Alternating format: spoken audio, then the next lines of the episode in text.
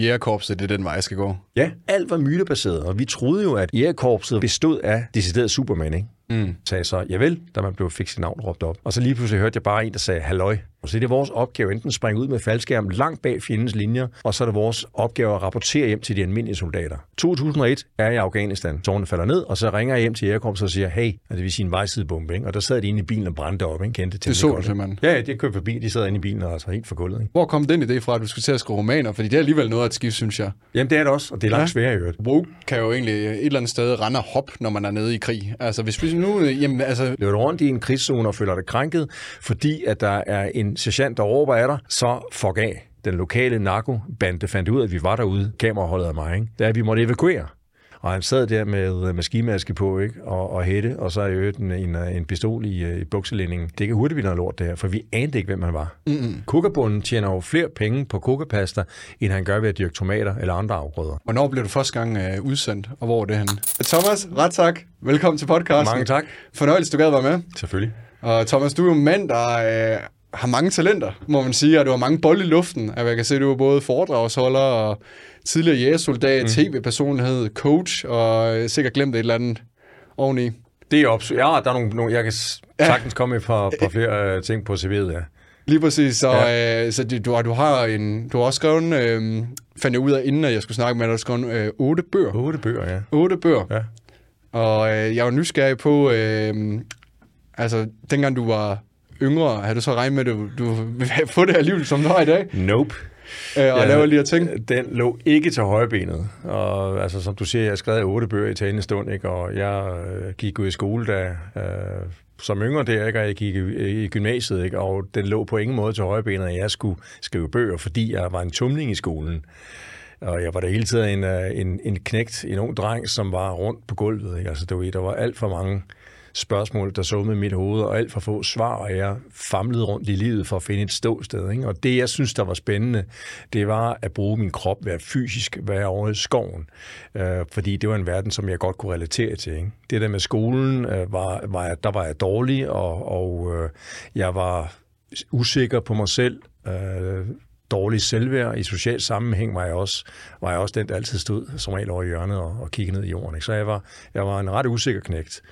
Og så skete der så det en dag helt konkret, at jeg fandt ud af, at der var en, uh, en jægersoldat ved navn Carsten Mørk, der havde skrevet en bog, der hedder Sådan, om livet i jægerkorpset, men også på et overlevelseskursus i USA, hvor han blev nummer et på det der Ranger-kursus. Der blev mm. Carsten Mørk nummer et, og han skrev den bog, der hed, og hedder Sådan. Jeg købte min mor købte den til mig. Og jeg vidste ikke noget om jægerkorpset. Jeg vidste ikke noget om forsvaret. Vi er jo fandme tilbage i starten af 80'erne her, ikke? Ja, der var ikke lige Der, var, ikke- der med, kunne ikke gå online og google jægerkorps eller specialstyrker, vel? eller se YouTube eller et eller andet. Der var sikkert heller ikke så mange film om, om sådan Overhovedet noget. ikke. Det var mytebaseret det hele, ikke? Mm. Og så læste jeg bogen. Og det var som at åbne et vindue, og så kigge ud af det vindue, og så fandt jeg ud af, at der var en helt ny verden, der lå der, ikke? som jeg var dybt fascineret af. Ikke? Hvor gammel var du der? Jamen, hvad fanden har jeg været? Jeg har været i starten i mine teenageår, ikke? Og Ja. så blev jeg så tændt af den hellige ild og sagde, prøv lige at høre, den der verden, hvis jeg kan blive en del af, altså hvis jeg kan blive en del af den, så falder alle brækkerne på plads i mit hoved. Ikke? Så, så jeg begyndte simpelthen at investere i, øh, i mit liv, og jeg begyndte at, at, øh, at arbejde målrettet, bygge min krop op og træne fysisk, og, og det gjorde jeg så de næste 10 år. Ikke? Så efter du læste den bog, der vidste du bare, at jægerkorpset, det er den vej, jeg skal gå. Ja, det var simpelthen mit kald. Der, der, der begyndte tingene at give mening, og i mit hvad skal vi sige, turbulente hoved, min popcornhjerne, ikke? Der, der begyndte tingene at falde til ro, fordi jeg, jeg, jeg, jeg, definerede et klart mål for mig. Uh, og det tror jeg, jeg havde rigtig godt af. Jeg, jeg har det privilegie, at jeg er ude at tale til en del unge mennesker på gymnasier og efterskoler og sådan noget. Ikke? Og det, de jo engang imellem kan mærke på dem, det er, at, at det ikke er nemt, fordi der er så mange muligheder, og der er så meget information, og det er fandme ikke nemt at have et klart og veldefineret mål oven i sit hoved. Vel? Det er en kæmpe fordel at få det tidligt i sit liv. Det er en super kæmpe fordel, ikke? Så, så min, du ved, paletten var ryddet, ikke? og der var én ting på paletten, det var jægerkorpset. Og har du, øh, har du noget familie, der er i det, eller et Nej. eller andet, du bliver inspireret fra? Nej, overhovedet ikke. Jeg kom ud af en akademisk familie. Min far var professor i filosofi. Vi sidder nu i København, ikke? og Københavns Universitet ligger lige herovre. 500 meter herfra, der underviste han i, i, i historie på universitetet. Ikke? Og øh, havde en professorgrad i det. Og min storebror, han blev jurist, ikke? så der er ikke nogen tradition for hverken øh, militær, men der er derimod en tradition for at være akademisk i min familie. Ikke? Og, øh, og det var jeg bestemt ikke. Så derfor, for at svare lidt mere konkret på de spørgsmål om det med mine bøger, så gav det på ingen måde mening, at, at jeg skulle sidde her i dag mange år senere, adskillige årtier senere, og tale med dig og sige, at jeg har skrevet otte bøger. Vel? Nej. Den har jeg ikke set komme. Det var der ingen, der havde set komme. Mm. Og hvordan er øh, tilværelsen nu? Altså øh, for dig lige nu, tænker jeg, fordi at øh, jeg kan forestille mig, at du slår mig som en type, der har rigtig, rigtig mange bold i luften på en gang. At du har en travl hverdag. Mm. Det har jeg også. Altså, der, der er drøn på. Og som du sagde i din indledning, jeg har jo en, en del forskellige øh, fagområder eller jobs, som du vil. Ikke? Jeg holder foredrag. Jeg laver tv. Uh, nu er jeg relevant med et Columbia-projekt, uh, hvor jeg var i Columbia og lavede tv. Ja, det skal vi snakke om senere, tænker jeg. om. Og så kommer Korpset sæson 6 her, og så skriver jeg bøger, og jeg har min egen lille foredrags, eller øh, coaching bigs, der hedder Lev for helvede, og, og, og forskellige andre ting. Så der er drøn på. Og har du altid, tror du altid, at du har haft øh, det mindset, som, som du har nu, øh, og kan have så mange bolde i luften og klare det pres, der er, fordi det er jo langt fra de fleste mennesker, der kan have så mange bolde i luften og klare det pres, øh, som du blev udsat for. Har du altid haft det? Nå, men jeg, jeg, jeg plejer at sige, at jeg er restløs, øh, ikke, ikke fysisk. Altså, jeg kan være en doven hund. Når jeg tager på ferie, så skal der jo flere stjerner på hotellet, der er, jo mere jeg kan ligge i skyggen og drikke en tonic, jo bedre. Der skal jeg ikke typen, som mange af mine tidligere kolleger er, der løber op og ned en bjergside, når de er fri. Der er jeg super doven, øhm, og, og kan godt lide det malige. Men igen, mit hoved, det er svært ved at slappe af. Mm. Så jeg skal gerne bakse med nogle idéer. Jeg skal hele tiden være i gang med en ny proces. Jeg skal, hele tiden, jeg skal helst føle, at jeg bliver stimuleret på nogle nye områder. Jeg skal føle, at jeg bliver klogere på andre områder. Jeg skal helst arbejde med nogle ting, hvor jeg kan se, at der er et mål. Hvis jeg havde en, en hverdag, der var totalt forudsigelig, jeg stod op hver eneste morgen, og så gik jeg på arbejde og gik hjem igen, øh, og det kørte i den der tromorm. Det vil jeg ikke trives med, så vil jeg visne. Så jeg kan godt lide uforudsigeligheden. Jeg kan godt lide, at der er mange forskellige bolde i luften. Det, det bekræfter mig kun i, at jeg lever. Ikke? Og det, det må man også sige, at hvis man kommer ind i jægerkorpset, så er det med også en verden, man får. Ja. Hvordan, øh, hvordan kommer man ind i, i jægerkorpset? Altså, hvad, hvad var din indgangsvinkel til at, til at komme ind til det? Fordi det kan jeg forestille mig, det er jo ikke bare alle, der lige kan det. Nej, nej, det er 10 procent, der kommer ind. Vi var 98, der startede på mit hold der i 1990. Det er fandme længe siden, ikke? Og så var vi 8, der bestod. Så det er jo de der 10 procent af ansøgerne, der kommer ind. Uh, og øh, og det, øh, det, det, det, der skal til, som jeg plejer at sige, det er, det er 70% mental styrke, og det er 30% fysik. Mange har jo den opfattelse af en jægersoldat, det er, det er en person, der er sådan et, et, et, et fysisk unikum. Altså mine kolleger har fysikken i orden, og de er stærkere, de er udholdende, men det, der er allervigtigst, og det, der kendetegner dem allermest, det er jo, at de har, at de har den her side på plads. Det vil sige, at når, de, når det gør ondt, når kroppen er ved at give op, og man er træt, og man er sulten, og man er våd, og man er, man er kold, og alt det der, så er det der, at man ikke giver op. Så er det der, man bliver ved, og man har den der vedholdenhed. Det er det, der kendetegner dem. Altså, man er i stand til stadig at holde fremdriften og passe sit team og passe sig selv, når der er ekstrem modgang og pres på. Det er det, der er allervigtigst. det er Mere end hvor mange armbåndinger du kan tage, og hvor mange pull-ups du kan tage. Hvor mange, øh, hvor mange øh, steps skal man sådan igennem i forsvaret for at, at komme hen til Jægerkorps? For jeg kan forestille mig, at man kan vel ikke bare tage ind i forsvaret og komme derhen direkte. Man skal Nej. vel igennem en proces. Du skal som minimum aftjene din værnepligt. Mm. Og, og langt de fleste ansøgere og dem, der kommer ind i Jægerkorpset, de har adskillige års erfaring fra forsvaret. Og langt de fleste af dem har også været udsendt Øhm, og der er der en, øh, en, en fast øh, udvælgelsesproces, der var cirka 15-16 uger. Der er opdelt i to moduler. Det første modul hedder patruljekursus, det var 8 uger. Øh, og det skal du bestå, det modul, med det, der er meget tilfredsstillende. Altså hvis du ikke øh, er tilfredsstillende, så er du ude, og så, hvis du bare er tilfredsstillende, så består du. Men for at komme videre på det sidste modul, aspirantkurset, så skal du have det, der er meget tilfredsstillende på patruljekursus, og så kommer du på aspirantkursus, der var de der 6-7 uger. Og det skal du så selvfølgelig bestå for at komme ind i jægerkorpset. Og derefter, så går du et år på prøve på det, der er grunduddannelsen, og så først derefter opnår du din endelige jægerstatus. Altså får dit ærme, mm. skuldermærke, hvor der står jæger på. Du får din bordeaux-røde barat, det er jo jægerkorpsets kendetegn, det får du, når du, når du har bestået aspirantkursus, og så går der yderligere et år, før du har decideret jægerstatus. Og du, øh, inden du kom ind i jægerkorpset, der har du selvfølgelig aftjent din værnepligt. Hvad var, hvad var det som? I... Jeg, var, jeg var i forsvaret næsten fem år ja. før jeg kom i jægerkorpset. Jeg kom ind som 18-årig i forsvaret, og tumlede det rundt i starten. Det kan du selv spørge mig om senere. Jeg, min start i forsvaret var, var virkelig, virkelig tung, og jeg dumpede et kæmpe kursus. Det kan vi tage bagefter. Men jeg var inde i de der knap fem år, fra jeg var 18 til jeg var 23 der var jeg i den kongelige livgarde op på Nordsjælland, mm. øh, hvor jeg løb rundt på Høvelte Kaserne. Øh, jeg var først det, der hedder gruppefører, så var jeg det, der hedder panserinfanterigruppefører, det vil sige, at vi kørte i pansrede køretøjer. Det var altså først i værnepligtsenhed, og så var jeg over i det, der hedder stående styrke, altså professionelle soldater. Og så de sidste år, før jeg søgte ind i Jægerkorpset, der var en, en, det, man kalder en overvågningssektionsfører. Det betyder, at man kører rundt tre små lette køretøjer, jeeps, gelindevagens, mm. og så rekognoserer man, opklarer man mod fjendens enheder. Det er sådan en type enhed, som man regner ud havde en levetid på cirka 45 minutter i krig, fordi det var så risikabelt. Man kørte rundt i bløde køretøjer mod fjenden, mm. for at finde ud af, hvor de var henne. Ikke? Jo. Så det var det, jeg lavede de sidste år, før jeg startede på, øh, på Jægerkorpset øh, som 23-årig. Og hvordan var det så, da du så startede på det? Fordi det har jo været din drøm hele vejen igennem, at du så opnår det og, og kommer derind. Hvordan, var, øh, hvordan havde du det så der? Jamen, der skal du også igen regne med, dengang var alt mytebaseret. Altså igen, jeg havde ikke YouTube. Jeg kunne ikke bare se, uh, finde, finde info på, på nettet og google en træningsplan eller blive coachet af andre. Alt var mytebaseret, og vi troede jo, at jægerkorpset var bestod af decideret Superman, ikke? Mm. Tre meter høje, og der voksede hår mellem tænderne, ikke? og jeg havde spædbørn til morgenmad. Ikke? Så det troede vi jo på, ikke? så jeg vidste ikke, hvad der ventede mig. Jeg begav mig ind i ukendt territorie. Det eneste, jeg vidste, da jeg havde trænet til jægerkorpset, det var, at jo mere jeg trænede, det større var sandsynligheden for at blive optaget. Det var det eneste, jeg vidste. Mm. Så da jeg startede på dag 1, den 4. marts 1990, på min 23-års fødselsdag, øh, der vidste jeg bare, hey, hvad fanden er det for noget der? Hvad er det for en verden, jeg er sket i nu? Alt var mytebaseret. Alt, øh, alt viden, jeg havde, var baseret på historier fra andre kammerater, der havde prøvet at komme ind i jægerkorpset. Og det er klart, de lavede historierne endnu mere svedige og endnu mere dramatiske fordi de ikke havde bestået. Ikke? Mm. Uh, og det, jeg troede jo, at, at, at himlen ville, ville falde ned over mig, da jeg startede på, på, uh, på, på op, udvælgelsesproceduren, eller på optagelseskurset der. Ikke?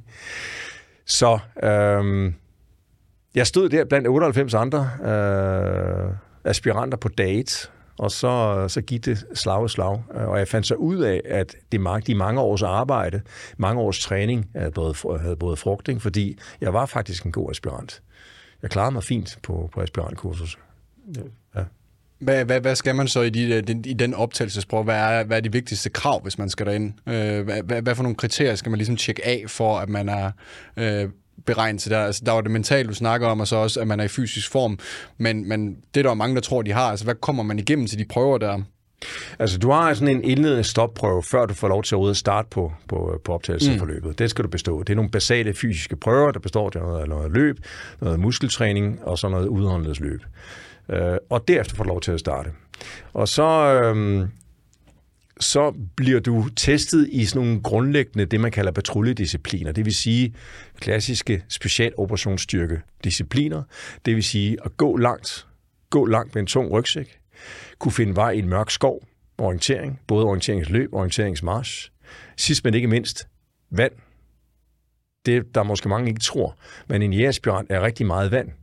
Og det er en forskellige årsager, øh, og især i koldt vand. Og hovedårsagen til, at man hver eneste morgen på jeres kursus starter på det, der hedder koldvandstilvænding, det er, at det er for det første en fysisk øvelse, hvor du ligger måske i 8-9-10 grader koldt vand i en times tid og laver øvelser, fuld uniform, skal afklæde dig, bjerge, dykke osv., selvtillidsprøver. Det udover en fysisk prøve, er det også en mental prøve, og det er sådan set det, der er det allervigtigste. Mm. Så for mig var det det allervanskeligste og mest udfordrende under hele optagelsesforløbet, det var det kolde vand.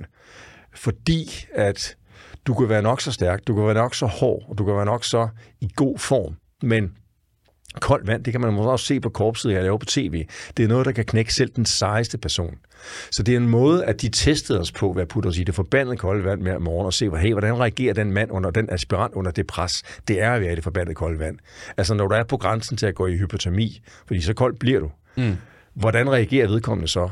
Hvordan kan du stadigvæk have kontakt med vedkommende osv. osv. Ikke? Ja, fordi når, man har jo læst meget om for eksempel folk, der er fulde og falder i havnen i, ja. i koldt vand, og de kan, de kan slet ikke fokusere eller tænke eller øh, altså, øh, øh, rationelt overhovedet, når de, når de ryger det kolde vand der. Øh, og jeg har også selv øh, studeret meget det der med at være i koldt vand, øh, og selv prøvet at gå ned i sådan noget iskoldt vand og mm. se, hvor lang tid man kan blive det under. Det er, det er sgu ikke bare noget for alle, det er svært. Nej, øh, men det er, det, er, det er en fed mental udfordring. Ja. Jamen, så, så ved du også, hvad, hvad jeg mener. Ikke? Altså mm. det der med med at kroppen, at du begynder nærmest at, at træde ud af din egen krop, fordi du er så zombieagtig. Ikke? Altså de mest basale tanker, øh, altså din hjerne fungerer på en meget, meget primitiv måde. Ikke?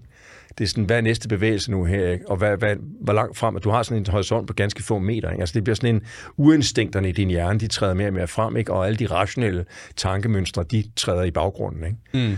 Så det er en super effektiv måde at træne øh, og teste en aspirant på med det kolde vand der. Så, så det, er, det er en vigtig ting, hvis man skal ind i jægerkorps, det er, at man kan håndtere det kolde. Øh, ja. Og øh, hvad, så, da du så håndterede det, der var så nogen, der var faldet fra der, kan jeg fornemme, mm. øh, at de falder fra på det kolde vand. Hvad, hvad er så det næstvigtigste derinde? Jamen, hvis, hvis jeg lige skal runde det med koldt vand af, mm. for jeg har en meget god historie. Min allerbedste ven på, øh, på, øh, på optagelsesforløbet, øh, han hed Johan, og det var meget sjovt, fordi han kom fra Søvandet.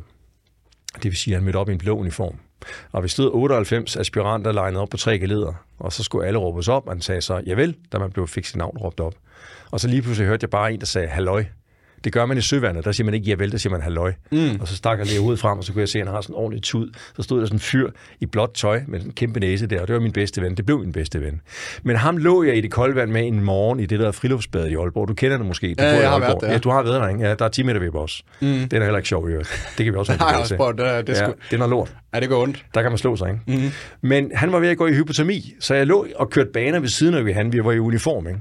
Og lige pludselig begynder han at komme med sådan nogle jeg vil ikke sige hyl, men sådan nogle, nogle, nogle øh, forkrampede små, mærkelige lyde. Øh, og han var ved at gå i hypotermi, så de samlede ham op af bassinet, instruktørerne, fik ham ind under den varme bruser for at lide ham op igen. Og derinde, det fortalte mig bagefter, spurgte de ham så, vil du melde fra, eller vil du fortsætte? Vil du melde fra, så er du ude. Og sagde jeg fortsætter. Så han fik tøjet på igen, og så røg han i baljen igen og fortsatte, ikke? efter at være gået i hypotermi. Ikke? Hvad sker der, når man er i hypotermi? Ja, jeg kan ikke forklare det, de mere fysiologiske ting, hvad der sker i kroppen, ikke? men den lukker ned simpelthen. Har du prøvet det? Nej, jeg har været tæt på. Mm. Altså, jeg har både under træning, og så har jeg også øvet på en øvelse, hvor jeg har været så, så kold, at jeg, at jeg ikke kunne fungere, øh, og så skulle jeg varme op. Ikke? Men, men øhm, ja, så koldt vand, det er noget lort. Har du hørt om ham der, øh, der hedder Iceman Hoff? Ja, øh, Wim Hof, hvad fanden hedder. Ja, ja, han vist bestiget uh, Mount Everest i uh, nærmest undertøj. Ikke? Uden ilt. Ja, uden ild, hvilket er, uh, ja. og, og læger, de kan ikke forklare, Nej. hvordan han kan klare kulden ja. så meget. Ja. Det, er jo, det er jo også totalt fascinerende. Overmenneske. Ja, ja dybt fascinerende. Ja. Det, det er jo sådan noget, når, når mennesker de, dedikerer deres liv til sådan noget der, ja. det, er, det er dybt fascinerende. Jamen, det er det. Ja. Altså mennesker, der kan noget særligt, det, det, det bliver vi bare inspireret af, ikke? Og han er en af dem. Han er, ja. jeg, jeg, jeg, jeg, efter jeg så ham, så var det der, hvor jeg dykkede ned i det, så prøvede jeg selv at tage de der kolde bad, så fandt jeg ud af, okay, jeg troede, at det er så svært kan det heller ikke være. Så prøver man det, ikke? og det har bare været på sådan nogle wellness-steder, hvor de har sådan iskold, og det var virkelig iskold, synes jeg. Og så kunne jeg være nede i nogle en 5-6 minutter, så var jeg sådan, jeg bliver nødt til at gå op. Altså, det, ja, men, men jeg tror, du kan træne dig til det. Altså, ja, det, det, ja. det, det, det, det ja. handler om at, at gøre det kontinuerligt, og blive ved med at gøre det, og ja. så vender din krop sig til det lige pludselig. Ikke? Jeg træner jo unge, unge mennesker, kvinder og mænd, der vil være jægersoldater, ikke? og der er programmer til dem, ikke? og koldvandstilvænding indgår i deres træningsprogram. Og de siger til mig alle sammen, hvorfor fanden skal jeg ligge og padle rundt i, i havnen i januar måned i uniform? Så siger du kommer ikke igennem aspirantkursus, hvis du ikke kan håndtere det kolde vand. Mm. Jeg var sammen med en, jeg trænede med en ung fyr fra Livgarden, før jeg kom ind i jægerkorpset, og han sagde, åh, oh, fuck det kolde vand, mand, det skal jeg sgu nok klare, når vi kommer på aspiranten. Det gjorde han ikke. Mm. Han var super stærk. Han var hurtigere end mig til løb, og han var stærkere end mig, ikke? men han bestod ikke, fordi han ikke kunne håndtere det kolde vand. Så, så dem, der vil ind i jægerkorpset, er kun pointere at tage det seriøst i koldt vand, ellers kommer man ikke igennem. Mm. Og hvad, hvad er så det, de andre skridt, man så bliver smidt ud for? For jeg kan forestille mig, at, at det er, du må blive udsat for nogle mentale øh, vilde ting øh, under de her prøver her, ud over det kolde vand. Ja, så er der de der lange marcher, du går, ikke? Altså mm. lange orienteringsmarcher. Du kender, at du bor i Nordjylland selv, ikke? Der er jo mm. havreplantage deroppe nordvest på, ikke? Jo øh, hvor du rent faktisk kan være alene, og du kan gå der i lang tid. Ikke? Så nogle af de der vinternetter, man går i nogle af de nordjyske plantager, du går måske 40-50, nogle gange 60 km, ikke? Og, to, og rygsækken, det der vil være tungt, der er måske 35 kilo i. Ikke? Mm. Øh, der, der, der, der skal du ikke langt ind i sådan en proces på sådan en march, før at det hele bliver en mental kamp det er en fysisk kamp, men når du begynder at være på low bat rent fysisk, så er det jo det mentale igen, som jeg var inde på før, der er afgørende. Det er der, du viser, at du har det, der skal til. For når du er gået så langt, og du ikke har fået særlig meget at spise, du får ikke særlig meget at spise, mm. og du stadigvæk bevarer orienteringen, du skal stadigvæk kunne finde ud af, hvor du er inde på kortet, og du skal stadigvæk i mål. Øh, så er det der, du også virkelig skal, skal vise, at du, at du er noget værd. Ikke? Er der begrænset mængder vand og, og sådan noget? Nej, du har altid adgang til vand. Okay. Der står, nogle, der står øh, vanddunker ude på mange af posterne. Det, det, de, de, de, man mangler ikke vand, fordi det kan blive rent farligt, men mm. mad, det mangler du. Øh, så, så det der med, øh, med Mars, det er også hammerende vigtigt. Øh, så Det, det er også noget af det, jeg virkelig træner de, de unge mennesker i, det er march. Og så skal du selvfølgelig bare være en god kammerat. Altså, det er jo, du skal være en god teamplayer, men, men det er jo også en myte mm. at tro, eller misforståelse at tro, at alt er individuelt baseret. Det, de i virkeligheden gerne vil se, det er, at du er en teamplayer, du kan arbejde sammen med andre mennesker. De vil hellere have en dygtig teamplayer, der har en forståelse for det at arbejde med andre mennesker i en gruppe, end de vil have en, der kan lave 500 armbøjninger og løbe solen sort. Det vil de hellere have. Mm. Så jeg oplever kolleger, der er ikke måske fysisk prangende, men de er pissehammerne dygtige, når det gælder det der med at forstå hinanden, når man arbejder i et team. Fordi det er det, det drejer sig om, ikke? Man skal vel også, altså, når du siger det der teamplay, der var også noget i militæret, der er jo rangorden. Mm. Altså, at man skal kende sin plads i militæret, at man mm. ikke bare kan være en solorytter og sige, jeg gør det her og det her. Du skal ligesom, der er en leder, du skal lytte til, ja. og så er der et team under, der så er en enhed, ikke? Jo, præcis. Og du siger det jo rigtig solorytter, ikke? Mm. Fordi hvis der er noget, man ikke kan bruge uh, i, i den sammenhæng og i forsvaret generelt, det er, det er solorytter. Altså, du kan ikke i ærekorpset i hvert fald i specialstyrkerne, der ser du ikke soloryttere. Der ser du ikke nogen primadonnaer. Der ser du folk, der har der udviser en gensidig respekt for sine kammerater, der, der, der, der byder sig til i gruppen og i teamet, øh, der ikke, øh, der ikke sætter sig selv forrest, men forstår, hvad det vil sige at bidrage med egne kompetencer, således at teamet arbejder bedst muligt. Det vil sige, jeg var springingsmand i mange år, øh, og jeg skulle også sørge for at finde vej. Det vil sige, at jeg skulle bidrage med mine kompetencer og min ekspertise. Og så var teamet respektfuldt, fordi de vidste, at der var jeg eksperten, så holdt de deres kæft. Teamlederen sagde heller ikke noget, fordi han vidste, at jeg var, jeg var bedre end ham til netop det område der. Ikke? Og ligesom de andre, sniperen, han bød også til med hans observationer og hans viden, så holdt vi vores kæft. Ikke? Så hele tiden den der gensidige forståelse af, hvem der er eksperten, hvem der er mest og så ellers bare hjælpe hinanden. Bare være en god kammerat. Ikke? Jeg har oplevet sindssygt stærke jægeraspiranter også. Altså, der, kunne, der var så fandens meget stærkere, end jeg var. Men de var ikke teamplayer. Altså, det var altid dem. Ikke? Mm. Hvad, hvad adskiller øh, en almindelig soldat? Øh, hvad, hvad er det sådan, den største adskillelse fra en almindelig soldat, der bliver sendt ud i krig øh, i forhold til, til nogle i jægerkorpset? Øh, fordi der er jo, øh, hvis jeg ikke tager helt fejl, så øh, elitesoldater, det er Sirius-patruljen, Frømandskorpset og jægerkorpset. Det er korrekt. Sirius-patruljen er med, ja. Du har helt ret. Ja, øh, og hvad adskiller? Hvad, hvad, hvad er den største adskillelse fra dem, der bliver almindelige soldater kontra jægerkorpset? Forskellen er, at, at de opgaver, specialstyrker løser, er anderledes end den konventionelle soldat, som det hedder. Altså en, en almindelig soldat i hæren, øh, lad os nu bare tage hæren, løser typisk nogle infanteriopgaver. Det vil sige, at man har et, et landområde, der skal enten forsvares eller angribes. Der har man sådan nogle større enheder, det vil sige, at man har måske et par hundrede soldater, der er et kompani, mm. øh, og øh, de skal sørge for, at indtage et vist område, og det gør de ved at løbe ud af deres køretøj, og så skyde på fjenden, indtil de enten flygter eller er nedkæmpet, og så skal de holde den position fast. Det er sådan relativt simpelt. Og så mm. har du specialstyrkerne. De vil typisk ligge bag infanteristerne, og så vil de finde ud af, hvor fjenden ligger henne. Og så vil de melde til de almindelige soldater og sige, hey, nu skal I passe på, når I kører ned sydover her, så ligger fjenden der i nogle forsvarspositioner. Så det er vores opgave enten springe ud med faldskærm langt bag fjendens linjer og finde ud af, hvor de er henne. Det man ikke kan løse ved droner og satellitfoto. Der er stadigvæk behov for folk på jorden. Og så er det vores opgave at rapportere hjem til de almindelige soldater. Vi har så også noget særligt udstyr at kunne gøre det med, faldskærm blandt andet, øh, og vi har noget særligt radioudstyr og, og det hele taget. Og så har vi også øh, i sagens natur en bedre øh, uddannelse og en mere tilbundsgående uddannelse, fordi vi er rekrutteret på en særlig måde. Igen, der kommer kun 10 procent ind. Så vi har nogle særlige forudsætninger for at løse de opgaver, som den almindelige soldat ikke har. Mm. Hvornår blev du første gang øh, udsendt, og hvor er det henne? Jeg var første gang udsendt i øh, Afghanistan, og det var jeg i, to, i 1. januar, 2. januar 2002. Så der var jeg øh, med den der, så der var jo et terrorangreb i USA i 2001, mm. og øh, på det tidspunkt, jamen altså jeg har jo lavet så mange ting, men på det tidspunkt var jeg i Afghanistan, men ikke som soldat. Uh, jeg var der som det, der hedder humanitær minerydder, det vil sige, det var min opgave med, med, med civile minerydder og rydde store russiske minefelter omkring hovedstaden i Kabul, eller hovedstaden i Afghanistan, der hedder Kabul. Mm. Så der var jeg otte måneder. Så kom terrorangrebet, tårnene faldt ned i USA. Jeg havde på det tidspunkt for år tilbage været i Jægerkorps fra 1990 til 93, været uden overrække, blandt andet været minerydder. 2001 er jeg i Afghanistan tårne falder ned, og så ringer jeg hjem til Jægerkorps og siger, hey, kan I bruge mig til et eller andet? Jeg har nu været i Afghanistan i otte måneder. Jeg har noget erfaring fra landet, jeg ved noget om geografien, jeg ved noget om klimaet, jeg ved noget om, hvor minefelterne ligger henne. Kan I bruge et eller andet til mig, eller bare mig til et andet, fordi jeg har hørt, at I skal herned?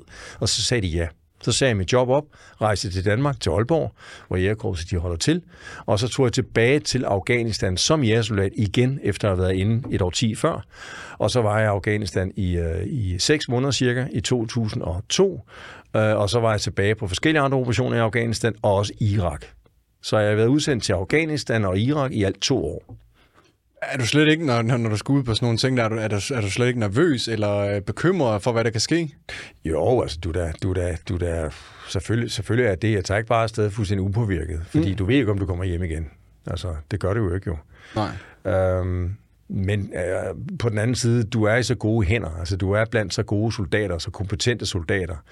Du har så godt udstyr. Du har så god, solid erfaring, at du ikke på den måde løber rundt og, og er bange. Så, så, øhm, men jo, altså man, man sidder der i flyet på vej til, til en krigszone og tænker, okay, var det sidste gang, jeg så min mor, eller min kæreste, eller min hund, ikke? Øh, sådan nogle tanker gør man så. Øh, men det er også nogle overvejelser, man skal have gjort sig, før man vælger sig til, til, til den forretning. Fordi du kan ikke altid løbe rundt og tvivle og være bange. Altså, mm-hmm. så, så, så bliver dit liv et helvede, ikke? Nej, man skal have et specielt mindset for at, at kunne gøre sådan nogle ting. Altså, det er, ja. meget, det er meget få mennesker, de kan jo heller ikke, altså, de kan jo heller ikke holde til, når de bliver, så bliver sendt ud i krig. Jeg har en, en bekendt, jeg kender, han har øh, været soldat øh, og også været udsendt. Jeg tror også, det var Afghanistan. Mm. Øh, altså jeg skal ikke lige hænge sig op på det, men han har i hvert fald kommet hjem, og han fik konstateret PTSD. Mm. Øh, og det er der jo rigtig mange, der, der får konstateret efter, så det er jo slet ikke alle, der, der kan holde til, til at, at blive sendt ud i krig. Nej. Øh, hvordan, altså jeg er sådan lidt nysgerrig for, hvad du sådan har gået igennem, og fordi det virker som om, at du ligesom har gået igennem nogle ting, for at du kan få det mindset, og kan holde sådan nogle ting her ud, mm. og se sådan nogle ting her, fordi mange mennesker, de vil knække sammen, også politimænd, de knækker også sammen, hvis mm. de så har affyret deres våben, eller har set eller andet, nogen, der er blevet dræbt, eller mm. et eller andet, så knækker de også sammen. Ja. Så hvad, hvad tror du, der adskiller dig fra den almindelige person, som bliver sendt afsted til for eksempel Afghanistan, eller er i politiet, eller ja. ser noget vildt? Altså, der er nogle forskellige faktorer, øh, der gør, at jeg ikke sidder her i dag og fuldstændig skælde med det vrag. Selvfølgelig har jeg nogle ar på sjælen. Det er klart, det har jeg. Hvis jeg ikke havde det, havde jeg været psykopat. Øh, hvis jeg ikke havde kunne mærke noget efter sådan et liv, så havde jeg været mærkelig oven i hovedet. Det kan jeg selvfølgelig. Men når det er sagt, så nej, jeg har formentlig ikke PTSD. Mm.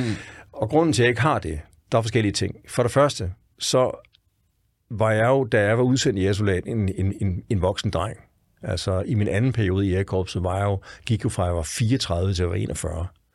Det vil sige, at jeg var en voksen mand med hår på brystet, mm. og jeg havde en masse livserfaring. Det er en forklaring. Den anden forklaring er, at, øh, at jeg var i et fællesskab. Jeg var arbejdede sammen med nogle gutter i Airkorpset, hvor vi passede på hinanden. Det betyder kolossalt meget at være i, en, i et team, hvor alle kender hinanden, hvor du kommer ind under huden på hinanden. Uh, nogle af de gutter kender jeg jo bedre end langt, langt de fleste venner, jeg har haft i hele mit liv, fordi jeg har været sammen med de gutter fra Jægerkorpset i nogle situationer, hvor du virkelig kommer ind under huden på hinanden, hvor du er fuldstændig mentalt afklædt. Så jeg havde et, et super tæt og forankret fællesskab med de mennesker, og det har også hjulpet mig. Så hver gang vi havde oplevet noget grimt, og opset nogle grimme ting, så var vi der for hinanden. Så lynhurtigt kunne vi fortælle hinanden om, hvad det var, vi havde oplevet. Et eksempel. Jeg var udsendt som livvagt i Bagdad som jægersoldat for den danske ambassadør. Og en dag så øh, er jeg ved at ryge ind i en selvmordsbombe, og jeg skal ned i checkpoint og, og, og, og tage kontakt til amerikanske, øh, amerikanerne, de amerikanske soldater, for at få nogle øh, håndværkere ind igennem checkpoint og ned til den danske ambassade og cirka 50 meter fra øh, checkpointet, så er der så en, en bilbombe, der ryger ned i checkpointet, og jeg bliver blæst bagover. Og jeg stået dernede 10-15 sekunder tidligere, så var jeg blæst i stumper og stykker, og så havde vi ikke haft den her samtale i dag. Mm. Og der så jeg jo grimme ting, da jeg blæst bagover, så kom jeg op igen og så ned mod checkpointet, og der var folk, der var døde, og kvinder, der løb med deres børn under armen. Ikke? Og det er jo et dramatisk billede og ting, som, som ens hjerne ikke er designet til at se. Men der var jeg jo så heldig, at jeg var i en situation, hvor jeg lynhurtigt kunne køre hjem igen til vores lille base på, ambassad, på ambassaden, og så fortælle mine kammerater, hvad det var, jeg havde set. Altså simpelthen i detaljer, hvad jeg havde lugtet, hvad jeg havde set, hvad jeg havde hørt. Øh, og på den måde fik jeg skruet ventilen op med det samme, efter jeg havde oplevet nogle af de ting. Og ikke som mange af dem, du beskrev før, altså first responders, politifolk, falkredder, hvad, hvad det måtte være, nu ved jeg ikke, hvordan de arbejder. Det kan godt være, at de mm. også har den her ventilfase eller diffuse-fase. Men vi gik hjem med det samme og fortalte hinanden om, hvad vi havde set. Og det betyder jo, at du får ventileret din hjerne med det samme, efter du har oplevet noget grimt, og ikke skruer ventilen i, for derefter lade de der oplevelser ligge og simre i uger, måneder, år, Fordi det er ikke nogen hjernen lige kan slippe af med. De ligger mm. derinde på harddisken. Og hvis de ligger der til tilstrækkeligt lang tid, og de er tilstrækkeligt slemme, så vil de ligge og boble, og ved et tidspunkt, på et tidspunkt, hvor der kommer overtryk på den ventil, puh, så ryger den af, øhm, og så har du en PTSD-situation, og du har noget, et, et traumatisk, øh, øh, du, du er en traumatisk tilstand, ikke? Jo. Og der er mine kammerater, de gjorde, at jeg hele tiden fik mulighed for at blive ventileret. Ikke? Ja. Der er ikke mange af de der unge soldater, der, der har været i Afghanistan. Ikke? De kommer hjem fra Afghanistan, og så måske fra den ene dag til den anden, så er de i systemet, de er soldater, og så den anden dag, så står de ude i den civile verden igen. Mere eller mindre alene. Og der er ikke nogen, der er en kæreste måske, der er noget familie, men der er ikke nogen, der rigtig forstår dem. Mm. Er det ikke svært også, at, når man har været i krig, og man ligesom øh, har været udsendt og, og er i det her miljø, at, at så gå tilbage og blive civil igen? Fordi jeg kan forestille mig, hvad jeg har fået at vide øh, af en kammerat, der, der kender mange fra, fra forsvaret, de siger, det er ren overlevelse for folk, der kommer tilbage fra militæret. De tænker ikke på alt muligt andet. De tænker kun overlevelse, at det kan enten være kampsport, det kan enten være, der skal ske noget. Mm. Altså man kan ikke sidde stille og have et almindeligt kedeligt liv igen. Det er svært for mange, når de ja. vender tilbage. Ja, men det, det, det, det er jeg helt enig i. Det er super svært, fordi du kommer fra en verden, der er baseret på et så intens fællesskab. Du er altid vant til, at der sker noget. Du er vant til nye oplevelser. Du er vant til at blive, få en dosis adrenalin relativt ofte. Ikke? Og komme tilbage til en triviel og forudsigelig hverdag kan virkelig være svært at håndtere for mange soldater. Fuldstændig forståeligt. Um, men det kan, det, kan, det kan jo skyldes mange ting. Det kan jo skyldes, at man er på flugt for et eller andet. Hvis du virkelig har været igennem nogle grimme ting, så kan, så, kan, så kan det at arbejde og hele tiden være beskæftiget med nogle ting rent mentalt, det kan være en flugt for det, du kommer fra. Mm. Så det kan være et sundhedstegn, fordi man kommer fra en verden, hvor der sker noget, men det kan også være et tegn på, at man ikke er rask, hvor man simpelthen hele tiden er på flugt. Og det er noget lort. Det skal man gøre noget ved, fordi man kan ikke bare få slettet de der ting på harddisken. Mm. Men, men det er en fuldstændig valid pointe, du har, ikke? Og der er fandme mange soldater, der døjer med det lort der. Ja. Er det virkelig... Synes du, at, at, altså, at Danmark tager sig godt nok af, af de mennesker, der bliver ramt? Af PTSD og andre ting? Vi begyndte at kunne forstå det, men, men det kommer for sent, som det ofte gør med, med systemer i samfundet. Altså tingene begynder først at blive forbedret, når der har været, han har sagt, lige på bordet, ikke? og der har været tilstrækkeligt mange negative erfaringer, så er det først der, man reagerer. Mm. Desværre laver vi, ikke, laver vi ikke et samfund, hvor man ofte er proaktiv, men du er altid reaktiv, ikke? og det kommer altid bagefter. Så et eksempel er, at de soldater, der var udsendt til Balkan i 90'erne, som nu er på min alder, de fik jo ikke noget hjælp overhovedet. De kom hjem fra mission, og de har set grimme ting på Balkan. Rigtig grimme ting. Og de stod bare til en eller anden uh, appelsamling, som det hedder, ikke? og så stod der en eller anden uh, senior og sagde, er der nogen, der vil til psykolog fredag eftermiddag kl. 15.30? Ikke? Nej, de var unge og friske, de vil bare ned og drikke bare af byen. Ikke? Der ja. var ikke nogen, der, der sagde nej. Og så mm. mange år senere, så kommer PTSD. Måske 10-15 år senere, kan den der PTSD så lige pludselig uh, komme til udtryk. Så kommer det snigende. Så kommer det snigende. I dag er du blevet bedre til at samle op på de mennesker, der kommer hjem fra missioner. Du har sådan en afklimatiseringsfase, hvor du kommer til psykolog, og du bliver debriefet. Det skal man simpelthen efter Ja, det skal du. Der kommer sådan et udslutningsforløb, tror jeg. Jeg ved ikke, hvad, det, hvad de kalder det nu om dagen. Noget af den stil der, ikke? Så ja, man begynder at få styr på det, men, men, men desværre for mange vedkommende er det for sent. Der må også være nogle, altså nogle ting, du har set altså på dine ture ned til Irak og Afghanistan, der må have ændret dig fundamentalt som menneske for evigt. Altså, der må være nogle oplevelser, hvor det virkelig har... Ja, jeg ved ikke, om det ændrer mig fundamentalt, mm. for pff, det, det ved jeg ikke. Uh, men men, men, men der, jeg har da oplevet ting, som har gjort et uudsletteligt indtryk på mig, det er da klart. Altså, øh, jeg har kendt nogle englænder, da vi var nede på ambassaden i, uh, i Bagdad, der nogle engelske livvagter også, ikke? og der mistede vi en hel... Altså, de kørte rundt i sådan nogle pansrede langfuser, og dem, en, en flok af dem, fire af dem, dem kørte forbi en dag, og de var røget baghold i en IED, altså det vil sige en vejsidebombe, ikke? og der sad de inde i bilen og brændte op. Ikke? Altså gutter, som jeg lige, øh, som jeg kendte til. Det så du simpelthen? Ja, de kørte forbi, de sad inde i bilen og altså helt for gulvet. Ikke? Shit. Ja, ja. Øh, og, og, det er jo folk, jeg har snakket med for et par døgn siden. Ikke? Ja. Altså, men altså... Det er... Ja, og det er jo, øh, det er jo, øh, det er jo hårde sager, ikke? Mm. Øh, men, men altså, det er ikke noget, hvor jeg, hvor jeg vågner sveddrøbende op hver, mm. hver nat, men, men det gør indtryk på mig, og jeg vil aldrig glemme det. Kan det ikke også virke nogle gange, som om du er med i en eller anden film? Altså, fordi tingene er så... Altså, for en almindelig person, øh, som lad os sige mig, øh, mm. som ikke har oplevet sådan noget der, altså, det må være... Jeg forestiller mig sådan, det er helt surrealistisk. Ja, ja, men, men, men det er det jo også. Ja. Altså, det er jo... Øh, altså, det er jo super brutalt. Det er jo en verden, man træder ind i, som hvor man lever, eller ikke lever, men, men hvor det går ud på, at man er i et, i et spil, hvor det går ud på at slå hinanden ihjel. Ikke? Altså, øh, det strider jo i mod, mod vores natur grundlæggende. Ikke? Jo. Altså, at vi drager ud med et våben, ikke? og så skal vi ud og slå ihjel. Ikke? Øh, det er jo ikke noget, vi synes jeg i hvert fald, er ligget til højbenet for os. Ikke? Godt nok er vi for en tur tid i gamle jæger, og vi er vant til at jage, ikke? Men, mm. men det var på savannen for at skaffe mad. Vi er jo ikke sat i verden for at slå vores artsfælder ihjel. Mm. Uh, så den, den er jo tricky, uh, og det er også der, hvor der er så mange, der brænder snuden på det lort og drager i krig. Uh, Har du tænkt over det, inden du tog afsted, altså hvad, hvad dit formål var ved at, at drage i krig? Altså, uh, fordi der er jo mange, der også hvad jeg har set i medierne nu, siger, um, var det så spildt med, at vi, vi tog til Afghanistan mm. nu, hvor de bare har givet op og, og så videre, ikke? Var det bare spildt og sådan noget? Der er nogen, der siger, at vi nægter, at det var spildt, og vi gjorde en forskel. Mm. Altså, hvad, hvad gjorde du der af tanker, inden du, uh, du valgte at tage afsted? Der er to, to svar på det spørgsmål. I første omgang, da jeg som ung søgte ind i Airkorps, så skænkede jeg jo ikke det at komme i krig en tanke. Mm-hmm. Der var det det spørgsmål om at blive optaget af den lille eksklusive klub og blive jægersoldat. Det var det, der fyldte i min bevidsthed. Om jeg kunne miste livet, det var en, en, en meget lille refleksion i virkeligheden. Den anden, det andet svar, da jeg kom ind i anden omgang, der skulle jeg jo i krig. Og der gjorde jeg mig de der, hvad skal vi sige, moralske overvejelser, som du øh, hentyder til nu. Ikke? Og der sagde jeg, er jeg cool med det job her? Er jeg cool med at drage ud den krig her, og ultimativt give mit eget liv, eller slå andre ihjel? Er jeg cool med det? Er jeg okay med det? Og det moralske valg, det tog jeg, og det var jeg afklaret med, det var jeg. Og jeg havde ikke været det, så havde jeg sagt op og fundet mig et andet arbejde. Mm. Øhm, og med hensyn til, om det er spildt med, med, øh, med 20 års krigsindsættelse i Afghanistan, det er jo den længste krig, som USA nogensinde har ført. Det er jo, det er jo, i, det er jo i Afghanistan, ikke? Mm. Og, og den dyreste nogensinde. Milliarder og milliarder af dollars, der er blevet brugt på den krig. Ikke?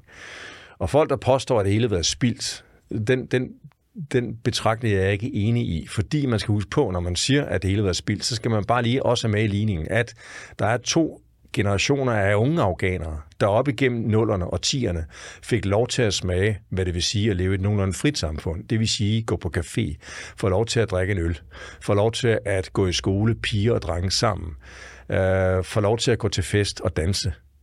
Det fik de lov til, få lov til at gå online. Det fik de lov til at smage. Så to generationer, der nåede at opleve det, det kan jeg ikke se på nogen måde kan være spildt. Mm-hmm.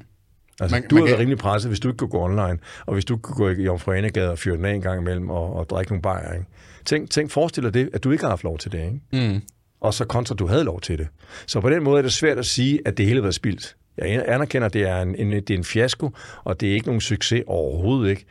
Uh, og det endnu mere tragiske, det er jo, at det nu er tilbage til, hvor det var før krigen i Afghanistan. Taliban er jo tilbage ved magten nu, ikke? Jeg tror du ikke, der kommer et oprør mod det øh, igen?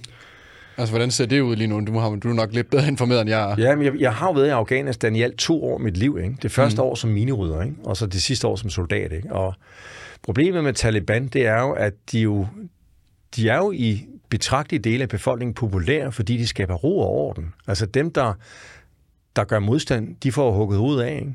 Og det er jo et diktatur, men det er jo mm. effektivt, for det skaber ro og orden. Og hvis der er noget, der, der ikke kendetegner Afghanistan, så er der ro og orden. Der har altid været krig i det land der, ikke? Så afghanerne er ekstremt trætte af krig, så mange af dem tænker, at vi vil sgu hellere have nogle skiderikker, der hedder talibaner ved magten, der i det mindste holder ro og orden, end vi vil leve i et kaos konstant, hvor vi skal kæmpe for et eller andet, ikke? Uh, så jeg passer bare min mark, jeg passer bare min familie, og så kan det godt være, der er Taliban, men altså, der er ikke krig i det mindste. Mm. Hvad synes du om øh, altså Joe Bidens... Øh, jeg kan huske, der var meget med Donald Trump og Joe Biden, med at han lige pludselig trak dem ud og, og efterlod en masse øh, militært udstyr, flyver, våben osv. Hvad var det for noget udstyr, der sådan blev efterlagt tilbage? Uh, jamen det var jo uh, det, der hedder infanterikampkøretøjer. Det var en masse uh, small arms fire, altså mindre våben, og det var større våben også. Ikke? Uh, og så var der også et par helikopter og sådan noget. Ikke? Men det er nu ikke så bekymrende, fordi talibanerne kan jo ikke vedligeholde det. Det vil sige, at det har jo et udløbsdato, der er ret snart. Så noget grej skal jo vedligeholdes. Ikke? Og har du, jo. ikke, har du ikke reservedel til dit våben, til dit gevær, så kan du ikke bruge det jo. Mm. Uh, og lurer mig, jeg tror ikke, de er særlig dygtige til vedligeholde. De kan heller ikke skaffe reservedel. Så det kan godt være, at de har haft det i nogle år, men jeg tvivler dels på, at de kan finde ud af at bruge det ordentligt, og jeg tvivler også på, at de kan finde ud af at vedligeholde det, fordi de ikke har muligheden, muligheden for at vedligeholde det. Så det, det tror jeg allerede nu ikke er noget issue. Altså det kan være, at øh, jeg ved ikke, om de stadig har et, øh, om de har et samarbejde til russerne. Øh. Det tror jeg ikke. Jeg tror, at russerne ikke ser, at der er, nogen, der, er ikke nogen, der er ikke nogen grund til rigtig at involvere sig i Afghanistan igen. Du skal huske på, at russerne havde besat Afghanistan fra 1979 til 89. Mm. Det var de minefelter, jeg var nede og rydde som minerydder. Uh, og, og russerne besat Afghanistan for at have kontrol i deres baghave. Øh, så de har ført krig i Afghanistan. Det var heller ikke nogen succes. Mm. 50.000 russere har mistet livet i Afghanistan. Lige så mange som under Vietnamkrigen og amerikanere i øvrigt. Nu har de jo mistet langt flere soldater i Ukraine, russerne. Ja. Men det er så en anden snak. Men russerne er ikke interesseret i at involvere sig i Afghanistan, fordi de er ikke nogen som jeg ser det, nogen egentlig interesse i det, og de har rigeligt at se til Ukraine, hvor de er presset med hensyn til øh, friske tropper og, og materiel osv. osv. Ikke? Jo, altså grunden til at spørge det, jeg ved, at Rusland de leverer også til, øh, hvad hedder han ham i Syrien der? Øh, Assad. Ja, Assad, ja, der, der, ja. der har de noget aftale, de leverer, leverer til diktatur Rusland. Mm. Øh, så det, det var faktisk derfor, jeg spurgte. Øh, men jeg ved, jeg ved godt, de har været, altså der er jo ikke nogen, der har invaderet øh, Afghanistan med succes nu, og ligesom fået Præcis. landet under fuld kontrol. Præcis. Og det er jo, er det også mest på grund af de bjergsystemer og sådan noget, der er i Afghanistan, for det er jo, det er jo bjerge, der dækker hele landet. Ja, men du har fuldstændig ret. Der er aldrig nogen, der har lykkedes med at få Afghanistan under kontrol. Mm. Ingen gang afghanerne selv faktisk. Mm-hmm. Jo, man kan sige Taliban. Men, men ja, britterne prøvede i 1800-tallet. Uh, de mistede 500.000 mand eller sådan noget. Shit. Uh, russerne prøvede. Uh, og den vestlige koalition har prøvet i 20 år. Ikke? Det er ikke lykkedes. Og en af forklaringerne er jo, at afghanerne, det er deres hjemmebane, og de kan også finde ud af at slås. Altså, de har viljen til at slås og forsvare deres land. Det er jo sådan, de ser det. De ser jo, at de forsvarer deres værdier mod vestlig, mod vestlig imperialisme. Ikke? Jo. Øh, så, så jeg, skal, jeg håber fandme, at man har taget ved lære af den her historie ikke? med Afghanistan, ikke? fordi det, det er bare et projekt, der er dømt til at mislykkes. Ikke? Og med den, altså verdens bedste her, det jo den amerikanske. Ikke? Og hvis de ikke kan, så er der ikke nogen, der kan. Mm. Det er der simpelthen ikke. Altså, jeg, jeg tror nu godt, at amerikanerne kunne uh, inhumant udradere Afghanistan, ja, det men, men, men ja. uh, og, og sådan Europa ja. og overtage landet, det, det, så, så, der skulle have noget mere til. Det er, en, det er en god pointe. Altså, den demokratiske proces, som de gerne ville have med i krigsindsatsen, mm. den lykkedes ikke, fordi illusionen om at indføre demokrati i den del af verden er en illusion. Det er bare ikke kompatibelt med vores måde at opfatte verden på. Mm. Det, det, det er ufatteligt, at vi ikke forstod det. Det går vel ikke i Irak der forsøgte man også at trække det, øh, demokrati ned, ned over hovedet på dem efter vestligt forbillede. Det lykkedes heller ikke i Irak, mm. heller ikke i Afghanistan. Men du har ret, amerikanerne kunne tippe på Afghanistan og smide fire A-bomber, så havde de vundet krigen. Men, ja, ja, så var det, det var ikke, ja, men, men det var ikke løsningen jo. Nej. Efter du så øh, er kommet hjem øh, fra jægerkorpset, hvad, hvad sker der så, øh, eller din, at du har været med i de krig der, hvad, mm. hvad sker der så med dig i dit liv derfra? På det tidspunkt, der, der, der var jeg 41 år gammel. Jeg havde været operativ i soldat fra jeg var 34 til jeg var 41, og det er sådan i den, i den tunge ende aldersmæssigt. Mm. Men, men alligevel så ikke. Min, min gode kammerat, han er 43, han er fyrt den stadigvæk af i, i patruljerne. Så jeg var 41 år gammel, og jeg pendlede mellem København og Aalborg. Det var jeg lidt træt af, med al respekt for Aalborg. Uh, men med min hund på bagsædet op af E45 der hver søndag, og så ellers hjem. Ikke? Og jeg var væk 8 måneder om året, enten på missioner eller øvelser. Øh, det var umuligt at fastholde en relation til en kæreste. Der var ingen, der gad vente, og det der sociale netværk, jeg havde, det begyndte også at smuldre. Så jeg gjorde mig nogle overvejelser. Alle de der ting, det er cool, når du er 25. Der kan du fyre den af, og det er sådan set ligegyldigt. Baglandet, fuck det, jeg skal bare fremad. Mm. Øh, men når du er 41, der er det knap så fedt. Der vil du gerne have en eller anden form for stabilitet. Og øhm, jeg gjorde mig nogle overvejelser, hvad fanden skal der ske? Jeg er 41 år gammel, og hvad nu? Så jeg valgte at sige op i jægerkorpset. Ikke fordi jeg var fattig fysisk, men jeg var mentalt træt. Og så fik jeg så et uh, job i hjemmeværnet i København, hvor jeg sad og fik ansvaret for det der patruljetjeneste på nationalt niveau. Mm. Patruljetjeneste, det er sådan typisk jægerkorpsdiscipliner. Og øhm, så fik jeg det job, og så sad jeg der og tænkte lidt over min, mit, mit liv, hvad fanden skulle jeg så nu finde på? Og så var der en kollega, der en dag prikkede mig på skuldrene og sagde, hey, hvorfor skriver du ikke en bog?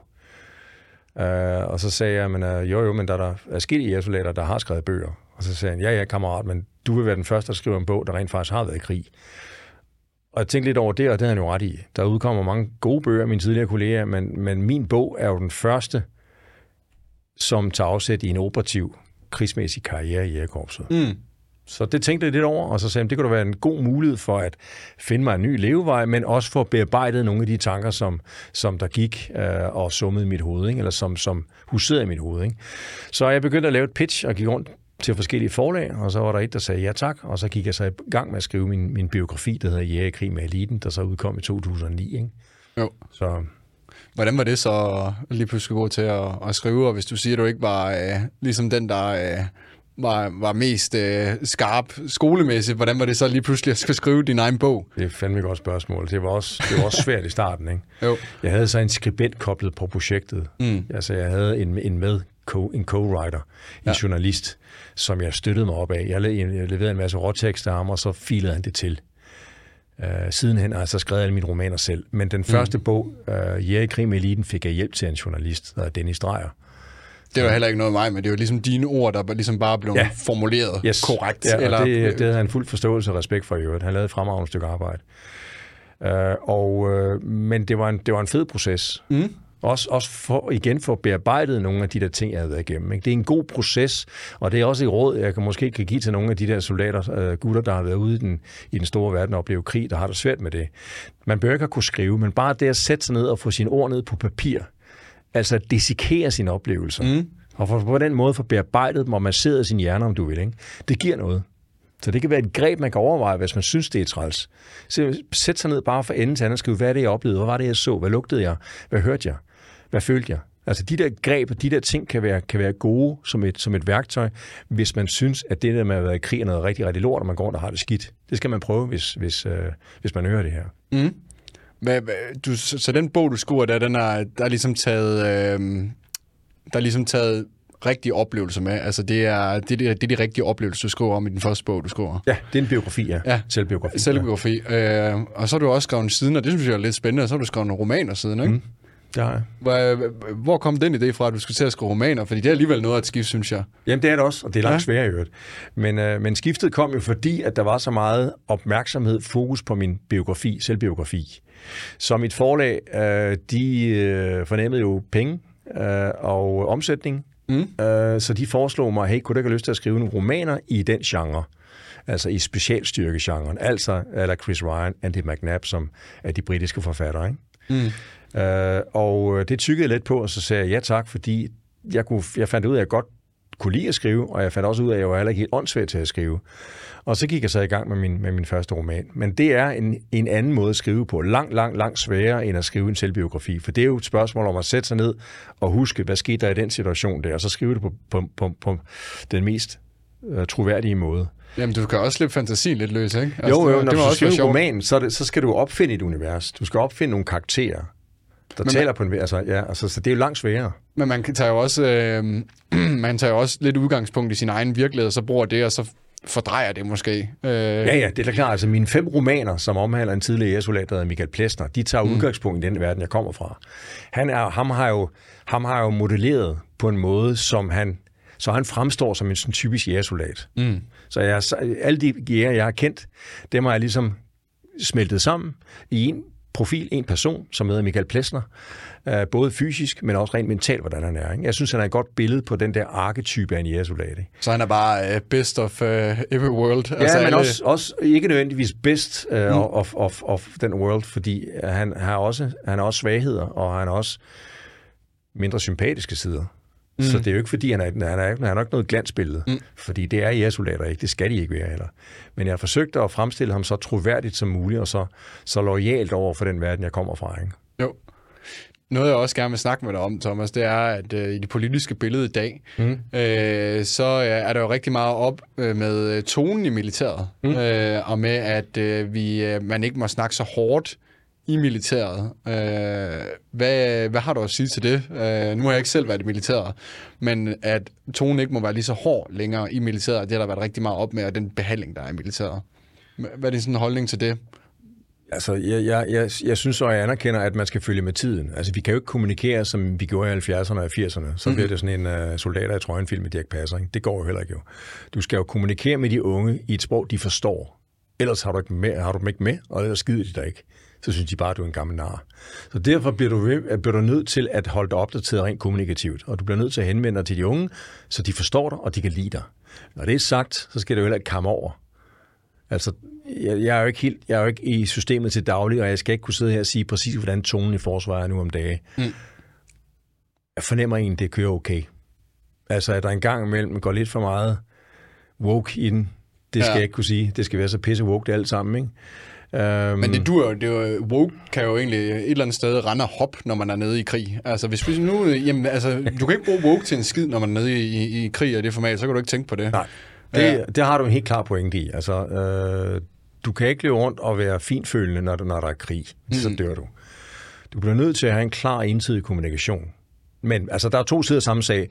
Når du træner, og når du er hjemme på basen, så kan du sagtens være respektfuld over for hinanden, uden at være en idiot, men heller ikke at være fuldstændig vingummibamse. Det går jo heller ikke jo. Mm-hmm. Men når krigen raser, så skal alle soldater være indstillet på, altså nu, der, nu, nu tages fløjtshalskerne af. Så er der en, der har roret, og en, der udsteder ordrene, og der skal ikke stille spørgsmålstegn ved, og der er ikke nogen, der kan føle sig krænket. Løber du rundt i en krigszone og føler dig krænket, fordi at der er en sergeant, der råber af dig, øh, og du føler dig stødt, så fuck af. Ja, så er det forkert sted. Så skal du bare ud, og så skal du ud og lave noget andet, øh, samle for frimærker, eller lave noget andet med dit liv, for du skal ikke være derinde på den arbejdsplads. Mm. Og hvis man ikke forstår det, så skal man ikke spille hverken forsvarets tid, sin kammeraters tid eller sin egen tid. Så skal man fuck af. Øh, så det er, en, det, er en, det, det er et spørgsmål om at behandle institutionen med respekt, forsvaret, men også selvfølgelig selv blive mødt med respekt. Og hvis de to ender mødes på en fornuftig måde, så kører tingene fint. Men hvis der er en af parterne, der insisterer på egne særrettigheder, frihedsrettigheder og, og alt muligt pis, som ligger inden for woke-skiven, så kommer det over, så tipper balancen. Så du kan, altså det gælder om at finde den der fornuftige, respektfulde balance i din måde at håndtere systemet og kommunikationen på, og så går tingene fint. Og det er langt de fleste soldater også forståelse for.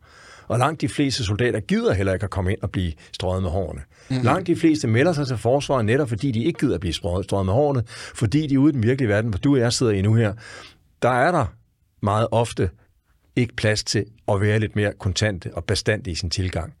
Der bliver tingene ofte pakket ind, og man løber omkring den varme grød. Og det er der mange unge, der er pisse træt af os. De kan godt lide, der er rene linjer. Der kan godt lide, der bliver sagt tingene, som de er. Der er ikke blevet omkring den varme grød. Så derfor, altså derfor er det pisse vigtigt, at, at man heller ikke skuffer de unge, når de kommer ind, for de forventer mm. ikke at blive taget med fløjlshandsker på. Bliver man ikke også hurtigere voksen og hurtigere øh, moden, at det er sådan lidt, øh, nu kan jeg kun tale for mænd, er måske en lille form for mændomsprøve, når man så kommer ind i militæret, og man så hurtigt bliver mere voksen og får øh, mere... Fordi man skal om morgenen, så skal man jo have ryddet sin seng og ryddet op og op på de samme tidspunkter, at man ligesom får noget disciplin ind hurtigt, at det kan sgu være sundt for mange. Jo, det er, det er, det er da sundt, og, det er også, og, og nu, nu snakker vi meget mænd, ikke? Mm. men jeg træner jo mange piger og kvinder, der også vil ind i forsvaret. De føler sig draget af den verden. Der er jo rigtig mange kvinder i forsvaret efterhånden. Mm. I forhold til, da jeg, da jeg var inde, der var det sådan nogle ikke sige freaks, men det var mm. fandme nogle lidt mærkelige nogen, der søgte ind øh, som professionelle soldater der i 80'erne, ikke? Jo. Fuck, jeg lyder gammel, når jeg siger det her, ikke? Men altså, det var der, og i dag er der jo langt, langt, langt flere. Det er jo meget almindeligt at se mange kvinder i de operative enheder også i dag, ikke? Mm. Og de kan godt lide den der, den der no bullshit ånd, de kommer ind i, ikke? Det er jo præcis det, de søger. Og man skal også være klar på det, jo. Man skal ja. også være klar på det, ikke? Men, men jeg har indtryk af, at mange af de piger, jeg snakker med, de ser det ikke et problem i det daglige. Selvfølgelig er der en historie på idioter af mænd, der ikke opfører sig ordentligt. Og der er de der krænkelsesager. De skal tage dybt alvorligt, og de skal adresseres med det samme. Og det skal have nogle passende øh, konsekvenser for dem, der ikke har kunne finde ud af at opføre sig ordentligt. De skal bare fyres og så ud af systemet. Ja, altså centerne, de skal også være ordentligt derinde. De skal og... bare være ordentlige. Ja, ja. Og jeg har det sådan med forsvaret. Jeg, jeg er fucking ligeglad med, hvilken køn man har, og hvad ens seksuelle præferencer er, og hvilken hudfarve man øvrigt har. Jeg pisse ligeglad. Det, der er afgørende for mig, det er, at man er en dygtig soldat og passer sit arbejde. Hvis kvinderne er, er dygtige derinde og er seriøse, og en sergeant så er useriøs, så siger det jo mere om sergeanten, end det gør om kvinder, der kommer ind og er seriøse. Ikke? Præcis. Så er han bare, så er han bare en gøjler. Ja, så, så, han, så han, han ikke fortjent sin stilling. Nej, han er ikke professionel. Mm. Han er ikke en god soldat. Så, så det, er, det er meget vigtigt. Det er også... Øh, det er også lidt nu, hvor vi snakker om kvinder og sådan noget i forsvaret, så mener jeg, at øh, jeg kan ikke huske, om det var Jacob Ellemann, der sagde, at nu skal det til, at kvinder de skal tvinges ind til værnepligt, ligesom mænd de skal, at mm. der skulle komme ligestilling på det område. Mm. Hvad tænker du om det? Jamen det synes jeg et eller andet sted er fair nok. Altså hvis der er, hvis der er fra kvindernes side, ud fra et samfundsmæssigt perspektiv, er en insisteren om, om, om kønskvoter. Mm. Altså hvorfor så ikke lave en, en kønskvote som værnepligtige også? Altså de vil jo gerne lige så mange kvinder ind i bestyrelsen, som, som der skal være mænd, ikke? Jo. Men uha, når der kommer til jord betonarbejder og soldater, nej, sagt, så, så vil de helst ikke, vel? Jamen det er jo sjovt, det er jo de der, alle de der positioner med magt, der, der er interessante, men når det så er tømrer eller andre ting, så, så klinger det sgu lidt hul, så gider man ikke, så er det, så er det ikke fair lige pludselig. Ja, du har en klar pointe. Ja. Det har du. Og det er også lidt træt af en gang imellem, ikke? Altså, ind i kampen eller blive ude. Jamen altså, man skal også bare anerkende, at mænd og kvinder er forskellige, og der er også nogle mænd, der har feminine tendenser, som aldrig kunne komme ind i forsvaret, mm. og så er der også nogle kvinder, der har lidt mere mandlige tendenser, og måske lidt mere testosteron i sig, mm. øh, som sagtens kan komme ind i forsvaret. Mm. Det, er jo, det er jo fint, at, øh, ja, ja. at mænd og kvinder er forskellige ja. på de punkter. Ja.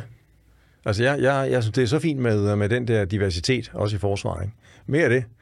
Men jeg gider ikke at skulle det der med, at vi skal opfylde, øh, altså hvis man kom dertil, at man, man vil lave kønskvoter i de operative enheder, det ville være absurd. Bedste mand eller kvinde på jobbet, ikke? Længere, længere kan den ikke være. Altså længere kan den diskussion ikke være. Um, Thomas, noget af din rejse også, øh, jeg synes, der er spændende, det er, at øh, du har jo været med i et tv-program, øh, som du sagde tidligere, der hedder Korpset. Mm. Øh, du er øh, coach nu for en masse, der vil ind i militæret, mm. så jeg føler lidt, at du, øh, du vil rigtig gerne lære fra dig mm. og, og give folk nogle gode værktøjer. Øh, er, det, er det grunden til, at du øh, valgte at sige ja til et program som Korpset? Er fordi, at du kunne vise folk, hvad, hvad der skulle til? Ja, altså fra dig. Det, det er jo efterhånden, sæson 6 af Korpset kommer her, nu snakker vi her i, i slutningen af august, og det kommer lige i starten af september. Mm. Der er det sæson på, uh, premiere på sæson 6. Der er jeg med, jeg var ikke med i sæson 5. Mm. Men det er jo helt tilbage i 2016, eller 15 tror jeg, jeg blev kontaktet første gang om Korpset. Og på det tidspunkt, der havde jeg været i medierne i nogle år, men har fået en masse tilbud om, om at deltage i forskellige tv-programmer ikke nævne nogen navne her, men jeg sagde, jeg sagde nej til dem, jeg havde fået tilbudt, fordi jeg ikke kunne se mig øh, udfylde den rolle. Derfor, da de præsenterede mig for korpset, så, så synes jeg, hey, det her det lyder spændende. Det her det er et super seriøst format. Mm. Og der kunne jeg godt selv se mig selv i. Der kunne jeg godt se mig selv i, ja. Og øhm, derfor sagde jeg ja tak. Og det gjorde jeg, fordi at jeg kunne, synes jeg selv, være en fornuftig ambassadør for den verden, jeg kommer fra. Få nogle dygtige kolleger ind med øh, fra forsvaret, fra jægerkorpset, Frømandskorpset. Og øh, jeg kunne øh, også være med til at inspirere unge mennesker. Jeg coacher jo nu mange unge, der har set korpset, og så på den måde fra dem, ligesom jeg læste min første bog, Carsten Mørk, har fået et vindue åbent ind til den verden øh, i specialstyrkerne. Så jeg har jo givet noget, altså, jeg har jo sammen med mine kolleger i formatet i korpset været med til at inspirere en række unge mennesker. Og det er da fedt. Altså, vi udvikler os altså alle sammen ved at videregive information og mm. vise, hvad vi kan, og hvem vi er, og hvor vi kommer fra. Ikke? Så jo. på den måde har det jo har, har det været fedt, og, og det var også en af grundene til, at jeg valgte at sige ja. Jeg har jo også set uh, programmet, og jeg har jo også blevet tilbudt diverse reality-programmer igennem mm. min karriere, og når man ser sådan et program, så er jeg sådan lidt, Hmm, sådan et program det lyder egentlig. Det var sådan et program, jeg faktisk kunne finde på at, at sige ja til, hvis jeg ja. blev spurgt om det. Uh, ikke at jeg vil gøre det, men det var i hvert fald i, uh, i, i toppen af, hvad, hvad man kunne finde på at sige ja, ja til, fordi det netop ikke er et eller andet reality-pis, eller det rent faktisk er seriøst. Uh, og, man, man, og det er også en oplevelse. Altså nogle gange, når jeg kigger tilbage på uh, dengang, jeg skulle ind i militæret og skulle op til den prøve der, uh, så tænker jeg sgu nogle gange tilbage, det kunne sgu egentlig være fedt, hvis jeg lige prøvede at være i militæret. Jeg havde så gang i min øh, noget iværksætteri og forretning, så jeg kom ikke ind i militæret. Øh, men når jeg kigger tilbage på det, så vil jeg sgu egentlig gerne have haft den oplevelse, mm. fordi at det giver sgu et eller andet.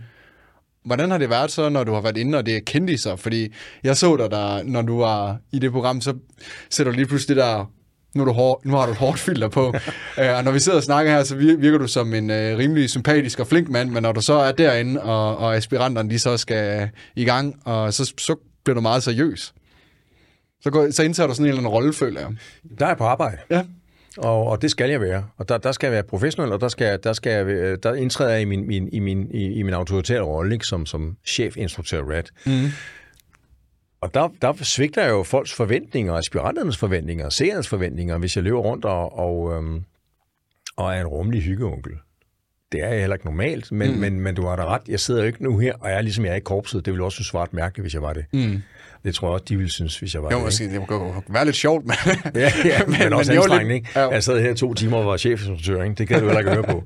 Men, øh, men nej, der, der, der, er, der er seriøs, og der, der forventer jeg også noget af de aspiranter, ikke? Hvis der er noget, der kan tænde mig af, så er det, at man melder sig til sådan et program, og så ikke er velforberedt, ikke? Altså, ryger man det, så ikke også ud af, jo, jo. Man, man ryger ud af programmet, hvis man ikke kan leve op til det? Jo, jo, det vil man også se her øh, i, i den nye sæson, sæson 6. Ikke? Altså, altså ganske, efter ganske kort tid, vi har været i gang, så er der nogen, der, der, der ryger ud. Ikke? Jo. Og, øh, og, og, det er også og det er fair nok, men, men min, min pointe er bare, at når man stiller op til sådan noget der, så skal man fandme være klar. Så er det mere man, til det. Ja, det skal man sgu. Så skal man kraftedeme, altså månedsvis skal man, have, skal man have trænet. Ikke?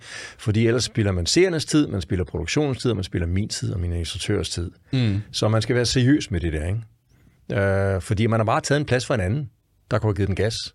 Klart jo. Så, så det, det, det er no-go. Men når det er sagt, så er det helt okay, hvis man har givet sig 100%, og man har været ombord, og man ikke kan mere, Mm. Og man ligger simpelthen og kravler hen ad stranden, og man er så kold, vi snakker om det før, at man er gået i hypotermi, og man kan ikke længere hænge sammen, at man så melder fra. Det er jeg fuld respekt for. Det er sgu fair nok. Fordi så tjekker man ud med, med, med, øh, med, med, med rank ryg, ikke? Øh, og man kan sige til sig selv, og se sig selv i spejlet og sige, hey dude, eller du det inde. Jeg har kraftet med gjort, hvad jeg kunne her, ikke? Jo. Det kan godt være, at jeg ikke klarede det, men fuck, men jeg gav den gas. Og komme ind og være fesen. Come on. Altså, Ja, ja, man skal være... Ja. Man skal, man skal også, det er også lidt pinligt for en selv, når det så kommer ud i tv. det vil jeg synes, det var, ikke? Mm. Altså, der er jo 6, 800, 900.000 seere, ikke? Er der så mange, der ser det? Ja, der er rigtig, rigtig mange, ikke? Oh, Ja. kæmpe så, program. Så, ja, så, så um, det forstår jeg heller ikke. Nej, At man ikke... altså, det vil jeg i hvert fald have i baghovedet. Hvis jeg var med i sådan et program, så er jeg sådan, okay, der er fandme mange, der kommer til at se det her, ja. Ja. og hvis jeg øh, opfører mig som en lille kylling, Præcis. Øh, altså, jeg, jeg ved, jeg, jeg vil nok ikke vinde sådan et program. Øh, der er vel en, der vinder det, så vidt jeg... Øh, Ja, eller flere. ja, eller flere, Ja, ja, der vinder ja. ja. det og kommer igennem, ikke? Øh, så, så vil jeg og tænke, jeg kommer nok ikke igennem, hvis jeg bare giver alt, hvad jeg har. Ja. Ja. Så, øh, og folk, så kan folk også se, Ja. ja. okay, Mark, han har, sgu, han har sgu gjort alt, hvad han kunne. Ja, Øh, med blod, sved og tårer, ikke? Altså, så, øh, så er der ikke mere at komme efter. Øh, for jeg, jeg så... Jeg tror, det er sæson 4, jeg set, hvor du var med. Ja. Øh, der er nogen, der også får skader undervejs. De kan simpelthen ikke mere, og så får de en skade. Ja, så, er det, så, er det, så er de jo givet hvad de kan. Altså. Der er jo ikke noget at sige til det. Det er mm. altså, overhovedet ikke. Ingen, ingen, ingen bebrejdelser herfra på nogen som helst måde. Men du har ret. Jeg vil fandme også, vi stillede sig op til sådan noget der, fordi det er, det er jo derude for evigt. Altså, mm. hvis du har været en primadonna, eller du, nu hentyder jeg ikke til nogen særlige af nogle sæsoner, men hvis du ikke har opført dig ordentligt, hvis du har talt grimt til dine kammerater, hvis du har været en dårlig kammerat, og hvis du bare har været ligeglad og ikke haft styr på dine, på dine ting, altså hvorfor fanden frivilligt lader sig eksponere for, for, for en for, for 20 procent af Danmarks befolkning. Mm. Altså, det er fandme ikke særlig kø- Det, kan være, at man har sat sådan et eller andet billede af sig selv, at man er på en vis måde, og man er bare en superheld øh, på Instagram, ikke? Og så når det kommer til stykket i det der program, så må det også være pinligt for en, hvis man ikke er forberedt. Så. Det vil jeg også synes, det er. Ikke? Mm. Ja. Men det kan være, at de spinder den på en måde, således at man fremstår som en held. De er jo dygtige. Det er, jeg tror også, det, den her tv-produktion, de må da også tage nogen med, hvor de tænker, okay, den her person, hvis, hvis vi tager den her person med, det vil være god tv. Også selvom de ved, at de måske ikke er de bedste, der mm. kommer med. Altså det tænker jeg da også, at tv-produktionen, de sætter alle de der sammen, så de giver nogle sjove, sjove sociale, sociale samspil. Det har du fuldstændig ret i. Det er en, del, en stor del af det, de kaster efter, det er om, om, om aspiranten har en historie. Altså, det er jo også igen, det er jo langt sjovere at høre på en historie, som har været igennem en masse lort, og så kan det godt være, at vedkommende ikke kan lave 500 armbåndinger på en arm, men, men det, er jo, det er jo interessant, hvis du får en ind, vi havde et skide godt eksempel i sæson 4, eller sæson 3, undskyld, aspirant nummer 5, Nick, øh, som jo gik næsten hele vejen. Den sidste nat krakelerer, han får et nervesambrud på stranden, en mørk strand. Og det var en fantastisk god historie. Mm. Ikke fordi han krakelerede, men fordi at han var på den rejse, han var igennem. Nick havde været udsat for noget seksuelt overgreb af sin sportstræner som ung, røget ud i noget, fik nogle traumer på grund af det, røg ud i noget kriminalitet og noget, noget misbrug, men redder sig selv ud af det lort og kommer op på den anden side, styrket og begynder at træne op, og så kommer han ind i korpset. Pissegod fyr, og han er alle de kvaliteter, vi godt kunne lide. Han var stærk, og han var respektfuld, han var en god teamplayer, han var, altså du ved, han stillede ingen dumme spørgsmål, og han var bare pissegod. Og det er jo en rigtig god historie, mm. at han kommer ud, han tjekker ud i den grad med et positivt af, aftryk, ikke? hvor Jo. han selv tjekker ud og har fået så meget ud af det ind på banken, men sin mentale bankkonto. Ikke? Og det er jo fedt at være med til, ikke? Uh, at man kan se den der, uh, og man er det med, og han er castet på en måde, så man kommer den, på den rejse med ham, med, uh, med Nick der. Ikke? Mm.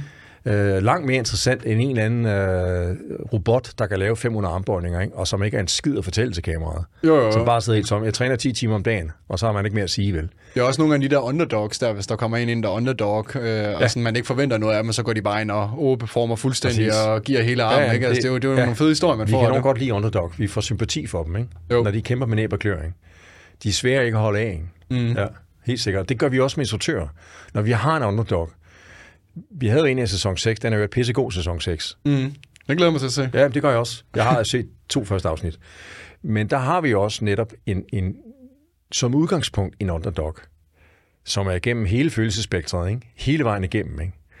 Uh, og nu skal jeg ikke sige mere, men altså på den rejse, vedkommende var på, det er jo en fed, fed ting for os, for vedkommende, og for seerne at være vidne til. Ikke? Mm. For det er jo sådan en, en, en emotionel dannelsesrejse. Ikke? Jo. Og det er jo spændende. Det tror jeg også, det er det, der lokker serien, ikke? Ja. At det er, øh, fordi det, der virker på tv, og det, der, det folk godt kan lide, det er real emotions, det, Ja. er, det er noget, der er ægte, fordi Ja. der er så meget i det her samfund i dag, der er falsk. Ja. Øh, Så når man ser noget, der er ægte, så falder alle for det. Alle folk vil se det, fordi det er fedt. Man gider ikke alt det der polariserede Nej, uh, fake shit. Jeg er helt enig. Og så det fine ved det format, korpset, er jo også, at der er jo ikke noget, der er opstillet.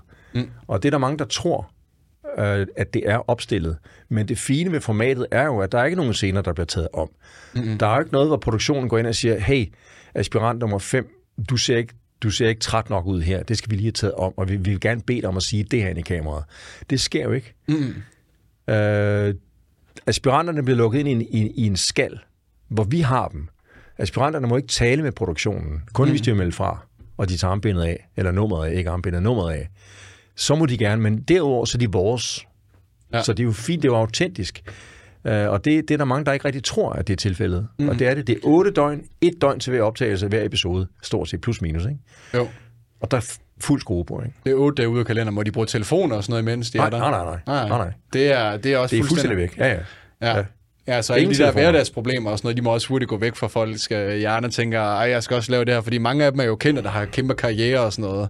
Øh, så jeg tænker, der må være alt muligt ting, der kører i deres hoved, men det må jo hurtigt forsvinde, når du så først kommer ind i det. Præcis. Og det, det er allersværest ved mange af dem, du skal jo huske på, mange af dem er jo dedikerede sportsfolk, ikke? Mm. Og de er jo vant til at være kontrol i deres hverdag. De er jo vant til at styre deres kost, deres søvn, deres restitution, deres måde at træne på. Her får de hele lortet taget fra dem. De afgiver al kontrol. De får ikke noget at spise, de får ikke noget søvn, de pissefryser, de restituerer ikke, og der er jo et andre, der fortæller dem, hvordan de skal opføre sig, og hvordan de skal træne. Oftest ting, de ikke gider at træne, eller ikke de synes er særlig fedt. Mm. Så det kan godt være, at de har en, en til, tilværelse som elitesportsfolk, men det er noget helt andet det her, fordi de afgiver fuldstændig kontrol, og det kan de ikke lide. Nej. Jamen, det, jeg tror, jeg så i sæson 4, mm. der var det et eller andet med, at der var gået en hel dag, og så var det eneste, de fik, det var noget spaghetti kødsovs eller ja, et eller andet. Altså, en, dåse, en dåse tun og en peanut. Ja. Det gør vi jo meget ud af. Ikke? Det er sådan en twist af humor, det er også fedt nok. Ikke? Altså bogstaveligt talt en dåse tun, og så ligger der en peanut ovenpå. Men det er jo heller ikke farligt. Altså, det, er jo, det, er jo, det er jo, hvad man kalder fasting, det der. ja, det kan du sige. Ja, ja. Men du, du brænder 6.000 kalorier om dagen, ikke? Ja, ja det bliver så, hårdt. Så øh, de er trætte. Men det er jo de vilkår, man bliver udsat for øh, i krig. Altså kan ja, ja. blive udsat for ja. øh, i krig, at man ikke ja. får nok føde, og man skal være parat til de her ting. Så man skal jo kunne overkomme det, ikke? Ja, ja, præcis. Og så afgivelse af kontrol. Det er jo mm. også krigen. Altså, når du drager i krig, så afgiver du også altid al, al kontrol. Ikke? Altså, du har indflydelse på, på, på dit våben, og, og situationen nu er her, dine kammerater videre. Altså, ja. men, men, men du ved jo ikke, hvad der sker omkring dig. Altså, det er jo fuldstændig uforudsigeligt, ikke? Har der været nogle problemer egentlig med, øh, at du har deltaget i det der program i forhold til forsvar? Har de haft nogle kommentarer til det? Ja, ja. Altså, de første sæsoner var jo et, var jo et problem i jægerkorpset. Nå. Altså, det var sæson 1 og sæson 2. Øh, øh, og det, der var problemet, det var, at Altså, for, for at give dig en, en... Jeg kan fortælle historien. Mm. Da sæson 1 havde haft premiere, vi er helt tilbage i 2017 nu, tror jeg. Så kører jeg ned på Q8 om morgenen og tanker kaffe og går hen mod døren på vej ud, og der var forsiden af Ekstrabladet. Der var hele mit fjes på. Uh, oh og, så, og så står der så som overskrift, uh, jægersoldater bandlyst af broderskabet. Um, og det, der så var sket, det var, at jægerkorpsets ledelse synes ikke, at det var okay, vi deltog i de programmer. Min kammerater havde for så vidt cool nok med dem. Jeg mødte jo en i går til et foredrag, og jeg synes, det var nogle fremragende programmer, og mine nuværende kammerater synes også, det er okay. Uh, men jægerkorpsets ledelse synes ikke, det var okay. Mm. Derfor så havde de så ude på det der jægergangen oppe i Aalborg på flystationen, der havde de så, der, der hænger alle vores portrætter Jægerkorps har eksisteret siden 1961, og alle jæger, der har bestået af aspirantkursus, får taget et billede, og det hænger i sådan en størrelse her ude på gangen i lange rækker. Mm. Der hænger måske 400 jægersoldater, 500 jægersoldater max nu, ikke? Og der er så også fire, der havde været med i programmet. Vi er blevet tildækket med et stykke sort papir. Nå. Ej, hvor småligt. ja, ja, super småligt. Uh, men anyway, det var situationen. Ikke? Mm. Uh, og uh, jeg trækker det på skuldrene, fordi jeg synes, det er et ganske fint format, og det er jeg helt okay med. Og så skete der så det, at der var en, en general, der sidder i det der specialoperationsstyrkekommandoen, altså over i jægerkorpset, som fik mm. nys om det, fordi han kunne også godt læse ekstrabladet. Uh, uh, og han ringede sig ned til chefen for jægerkorpset og sagde, hey, Fister, uh, du kan altså ikke sanktionere de medarbejdere uh, for noget, for, altså de har jo ikke gjort noget galt. De er jo ikke mm. kriminelle. De har de civile, og, og de gør ikke noget galt. Uh, og jeg skal bede dig om at gå ud og om at pille det der sorte karton af billederne igen hvilket han så måtte gøre. Så nu hænger jeg stadigvæk op på jægergangen, altså med mit, med mit fjes, ikke? Mm. Øh, utildækket. Jo. Men, men det var de, de første to sæsoner, der, der, der, der, der grøntede de lidt i ledelsen i jægerkorpset, ikke? Og nu der ikke. Altså, nu tror jeg ikke, de skænker den tanker, fordi de er godt ind, okay, nu kommer, nu kommer sæson 6. Så Jeg tror, jeg tror lidt det samme. Jeg har også snakket med, øh, med Vlado Lent, som er i, i færdselspolitiet. Jeg tror også, der er nogle af hans måske kollegaer inde ved politiet, der er sådan lidt, ej, alt det der tv og sådan noget, det skal ikke... Nå, det, det er ham, det, der har lavet... Øh... Ja, politijagt, Ja, ja, og yes, øh, ja. er med i alle de der programmer der. Fremragende programmer. Helt vildt, og Ja, ja, mega spændende at, Ja. at snakke med Vlado også. Ikke? Ja. Ja. Men jeg tror også, der er mange inde i politiet, der har den holdning, at, at de ikke vil med på kamera, det skal ikke udstilles og sådan noget, at politiet er. At de der, der, og sådan er det nok også i militæret, når, når det er sådan noget autoritært noget. Det er sådan, man er jo lidt en familie inde i forsvaret, og, og i politiet kan jeg forestille mig. Øh, ja, ja, nej. Altså, vi, vi, prøv at høre. Vi- Altså, vi lever i 2023, og dengang 2017, ikke? så vil, mm. vil, du, vil du have det unge mennesker med, og det er dem, du skal leve af som soldat, og forsvaret skal leve af de unge mennesker, så skal du lave noget reklame for din, for din virksomhed. Mm. Så hvorfor fanden ikke bruge korpset offensivt? Altså, nu har jeg ikke været general, bliver det aldrig nogensinde, og havde aldrig nogensinde kunne blive det. Men havde jeg siddet ved rodet af forsvaret, havde jeg haft noget at skulle have sagt, så havde jeg skulle da omfavnet sådan et projekt. Så havde jeg da ragt ud mod produktionsselskabet og sagt, hey, vi stiller hellere gerne en konsulent til rådighed, således at vi får de bedst mulige nuancer med i det program. Mm. Således at vi får fremstillet narrativet omkring jægerkorpset og specialstykker på den mest positive måde, og dermed har haft noget indflydelse for formatet. Ja, fordi vi vil jo gerne have flere i forsvaret. Ja, ja, frem for at sidde med korslagte arme og være fornærmet, mm. som en flok gamle kællinger, han havde sagt. Men du har vel ikke taget et eller andet, der var top hemmeligt, Nej, ikke måtte vise på... ikke. Det er, sgu da, det er jo reality-tv. Du sagde før, det ikke var det. Det er det. Så det er jo, det er jo en historie, øh, hvor vi som tidligere instruktører og tidligere jæger- jægersoldater øh, tester nogle unge mennesker. Mm. Altså, der er jo ikke... Der er jo ikke Altså, der er, jo, der er jo ikke nogen statshemmeligheder i det format. Mm. Så det er, jo, det er jo noget... Det er jo teatralsk, det er jo, det er jo noget pjat. Prøv at tænke på, hvis der sidder en, en 16-årig ude og, og ser det der program med familien, og så lige pludselig han tænker, det er det der, jeg skal. Ja, ja. Så er de lige pludselig Præcis. Fået en, en god kandidat til at ja. komme ind i, i forsvaret. De søger jo dygtige Ja. folk ind i forsvaret. Yes. Altså min bog, min første, min selvbiografi og, og, og programmerne her, altså det- de skulle sgu da sende mig en medalje, mand, for, for, for alt det PR, jeg lavede for forsvaret. Jeg har sparet dem for 100.000 vis af kroner i reklame for forsvaret. Så, så kom nu frem i bussen og, og fat de moderne øh, tider og mekanismer for, for kommunikation, ikke? frem for at være fornærmet. Så, så jeg forstår ikke den reaktion. Men det er også, det er også glemt nu. Er ikke glemt, men det er i hvert fald ikke noget, de bruger energi på i så længere, vel? Nej, jeg, Så- jeg ser i hvert fald heller ikke programmet som skadende. Jeg ser tværtimod det modsatte, at det, øh, det giver en positiv øh, og en lyst også for, for unge mennesker eller ældre mennesker at få en interesse for forsvaret. Hvad sådan. Ellers tak, ellers tak. ellers tak, du drikker bare. Øh, men, men ja, det, jeg, jeg ser det virkelig som det. er Også øh, for eksempel sådan noget som politijagt, eller hvad der nu ellers er programmer, som øh, for eksempel Vlado er med i. Altså, politiet, de mangler jo også folk, der søger ind hos politiet nu. Jeg tror, de er, hvad, jeg kan huske, om det var 5.000, han sagde, der manglede. Altså et eller andet vanvittigt ja, tal, så de, ja. de burde lave noget mere også med Ja. det, og inspirere folk til at komme ind i det. Ja, det er da god reklame for politiet. Jeg har set nogle af de der programmer, de er sgu da skide, øh, skide gode. De er mega godt produceret. Ja. Altså, de bliver nødt til at... Jeg fik at vide, at de bliver nødt til at klippe nogle brutale ting ud. Altså færdselsuheld, okay. hvor folk dør, og, ja. og børn, der ligger, ja. og ja, hvad det nu kunne være. Ikke? Ja. Men, øh, men det er fordi, det er både familier og sådan noget, der ser det. Og der er rigtig mange, der interesserer sig for det. Ja. Øh, så det gør også, at der er flere, der er interesseret i Blå Blink, og, og vil gå den vej. Det er Så, helt logisk. Mm. Så, så hvorfor være, være fornærmet over det? Altså med respekt for, for den verden selvfølgelig. det er Altså, klart. jeg har jo heller ikke sagt ja til korpset, hvis jeg føler, at man fuldstændig at hvis korpset fik den bagover, altså, eller bag i, ikke? Altså, det, det, er jo ikke, det er jo med respekt for institutionen og, og alt andet lige, synes jeg, altså, det synes jeg da bestemt, jeg, jeg udviser, og det gør mine kammerater også, ikke? Uh, Jo. og det samme med min biografi, øvrigt. det er jo en hyldest til jægerkorpset. Det er jo en, det er jo en fucking hyldest, altså det mm. er det virkelig. Det er det bedste 11 år af mit liv, jeg havde, ikke? Det var Øh, jægerkorpset. Det, det var jægerkorpset, det, mm. det var det da. Uh, og jeg skriver ikke et eneste negativt ord om jægerkorpset. Mm. Uh, og der er så nogen, der mener, at jeg skrev noget hemmeligt. Pjat, jeg har fuldstændig overholdt min tavshedspligt, ikke? Jo. Så, øhm, men altså, den viser også, altså hele sagen om min bog viser også at være en, være en fuser, ikke? I 2009-10 stykker, ikke? Jo. Ja, men det er så en helt Er det en helt anden for snak? sig, ja. Yes. Jo. Jamen altså, man kan også sige, at, at det liv, du har levet, at være i Jægerkorps, der lever man kraftet med os, ikke? Mm. Altså, så det er klart, at man kigger tilbage, fordi i dag i samfundet, så kan man måske leve sådan et, et ligegyldigt repeat cycle. Stå op, øh, gå på arbejde, øh, køre hjem, handle ind, hente børnene, øh, spise sammen, se Netflix, repeat, gå i seng igen, og måske i weekenden til, øh, det ved jeg ikke, et eller andet sted hen. Altså, og man laver det samme hele tiden. Hvor her, der kommer du ud virkelig og, og lever livet, ikke? Mm. Altså, det, altså, for mig er det, når man, det er jo ikke et liv for alle, men for mig er det også et, et liv, der er fyldt med spænding, mm. og, så jeg kan jo 100% sætte mig ind i, at det er de bedste år i dit liv. Fordi det er der er det. sket så meget. Det er det.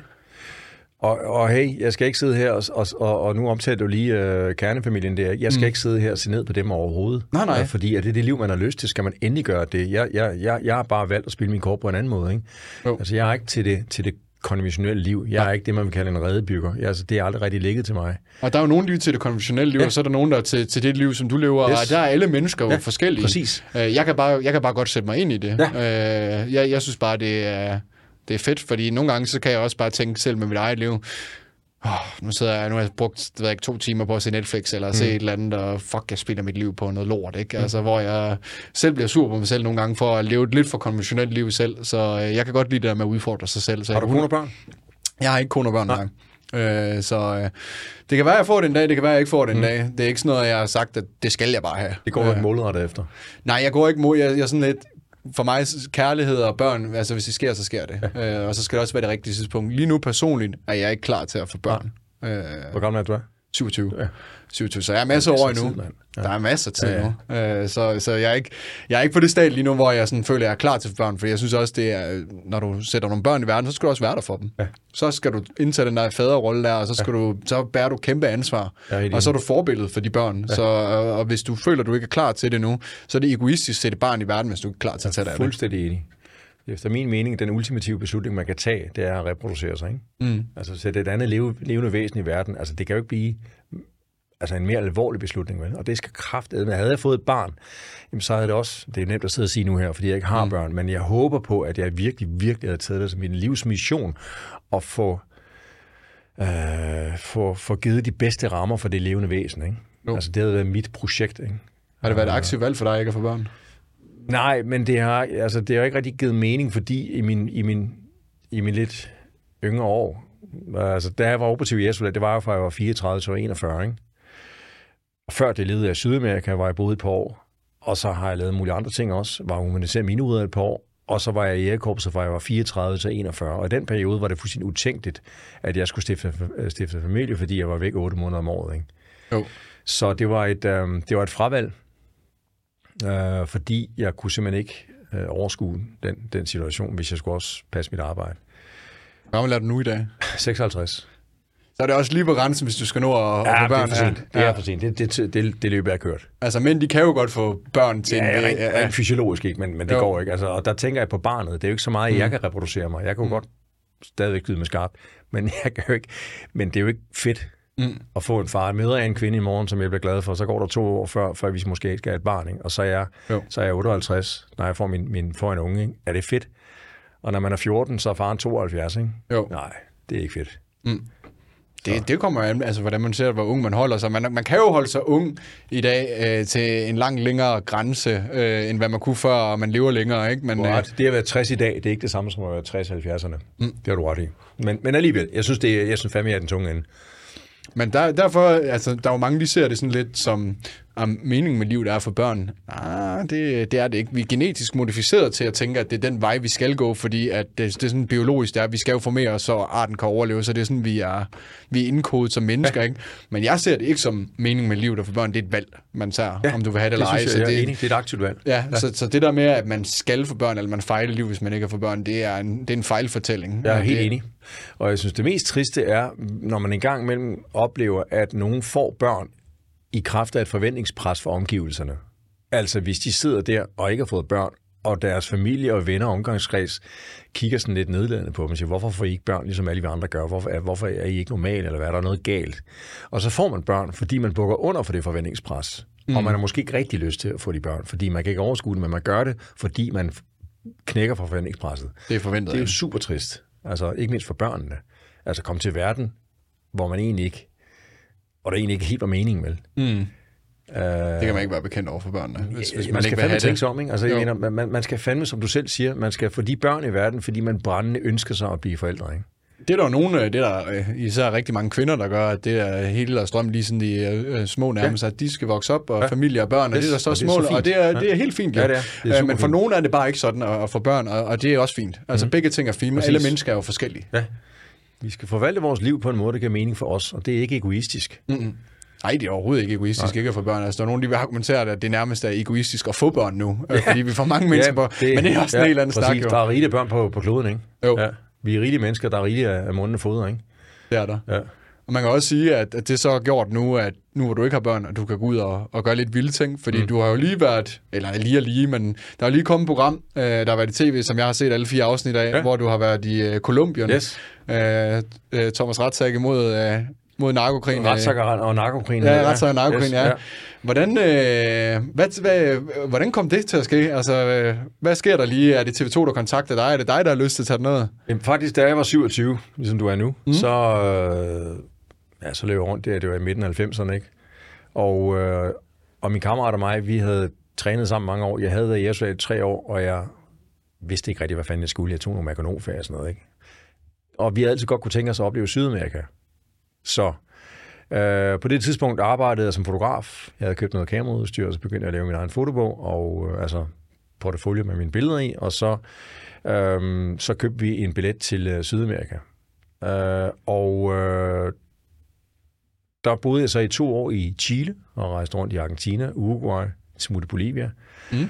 Og øh, jeg tog hjem efter to år af forskellige årsager.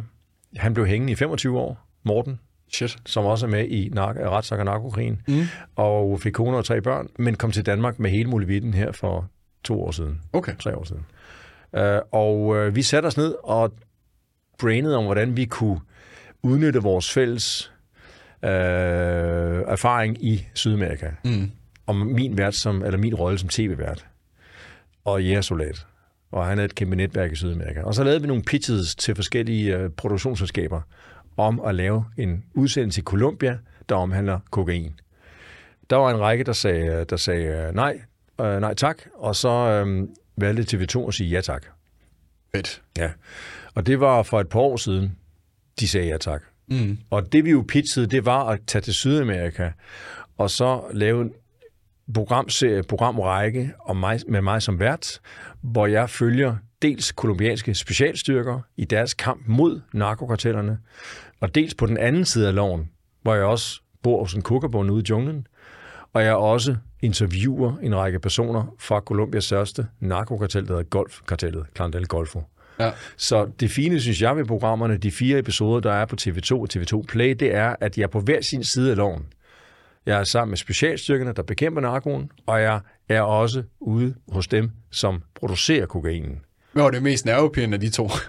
Jamen, egentlig det, egentlig det sidste, altså dem, der producerer kokainen, og, og øh, fordi, at der havde jeg jo ikke, altså da jeg fløj ud i helikopter i den kolumbianske jungle med, med de kolumbianske specialstyrker, jamen der var jo våben, der stridede ud i alle retninger, og der var jeg jo, altså, der var, var selv masser af beskyttelse. også? Nej, jeg var ikke selv bevæbnet, det Nå, måtte okay. jeg ikke være. Nå, Altså, så, så havde jeg jo været det, der kompetent. Jeg var jo tv-vært, der må man ikke løbe rundt med våben. nej, okay. Jamen, det kan godt være, at du havde, de havde givet dig øh, et våben på... Øh, jeg synes, der var et eller andet... Ja, det kan der godt står være, på skydebanen. Der er på skydebanen og skyde der. Men Okay. det, var, det var training, Okay. drill. Ja. Så jeg løber ikke rundt og skyder øh, kolumbianske øh, Cisarios. Det gør jeg ikke. Nej, men du kunne, du er, altså, det var ikke meningen at give dig et våben, siden du havde øh, kompetence med at, ja, at, at men, føre våben. Men jo. det havde bare været ulovligt, fordi Ja. ja. så havde jeg været kompetent på fremmed grund, og det er hammerende ulovligt, og så var jeg blevet kastet i spillet. Altså i Danmark, eller... Begge steder formentlig. Både okay. Colombia og dernede. Så det Okay. var fuldstændig no-go. Jeg måtte ikke have noget våben. Nej. Men jeg havde fuld grej på, øh, hvilket man også kan se på, på programmerne. Ja. Men pointen er bare, der var jo, altså når vi satte os ned på en, en landenzone, og vi løb hen mod kokainlaboratorier, ja, det var farligt, og der var miner i jorden, der var sniper, og der var, øh, og der var øh, ofte væbnet modstand også. Men altså, de vidste jo godt, hvad de lavede, de drenge der, Kommando Jungler, ikke? De var dygtige, og der var våben overalt. Så der var jeg, no, altså, der var jeg egentlig tryg nok, og det er jo en verden, jeg kommer fra. Men det var straks mere usikkert, når jeg boede sådan kukkerbunden ude i junglen i, i, i nogle døgn. Fordi der vidste, eller der fandt det jo, at den lokale, den lokale narkobande fandt ud af, at vi var derude. Kameraholdet af mig, ikke? Jo, ja, Så det vi- så jeg. Ja, vi måtte evakuere. Øh, og det er jo farligt, fordi der har vi ikke nogen sikkerhed. Der har vi en kameramand, instruktør, en tilrettelægger, og så Morten. That's it. Ja. Altså, der var det ikke nogen, der ville opdage, at vi blev nakket ude i den kolumbianske jungle. Og der er ikke nogen, der kunne nå at redde os, fordi der er ingen, der anede, hvor vi var henne. Det må også være nervepirrende, hvis... Øh, altså, jeg kan forestille mig, at du er lidt mere givet til det, men også kameramænd, der skal med os. Ja, ja, men der var, også, der var der super meget adrenalin uh, på, på visse tidspunkter. Og jeg interviewede også en, en, uh, en Cisario, uh, eller hedder det Sicario, det ved jeg faktisk ikke, men det er en, det er en legemorder, det er en hitman for, for golfkartellet. Uh, og han leder at slå ihjel. Og ham tog vi også en kæmpe chance med at tage ud og tale med. Mm.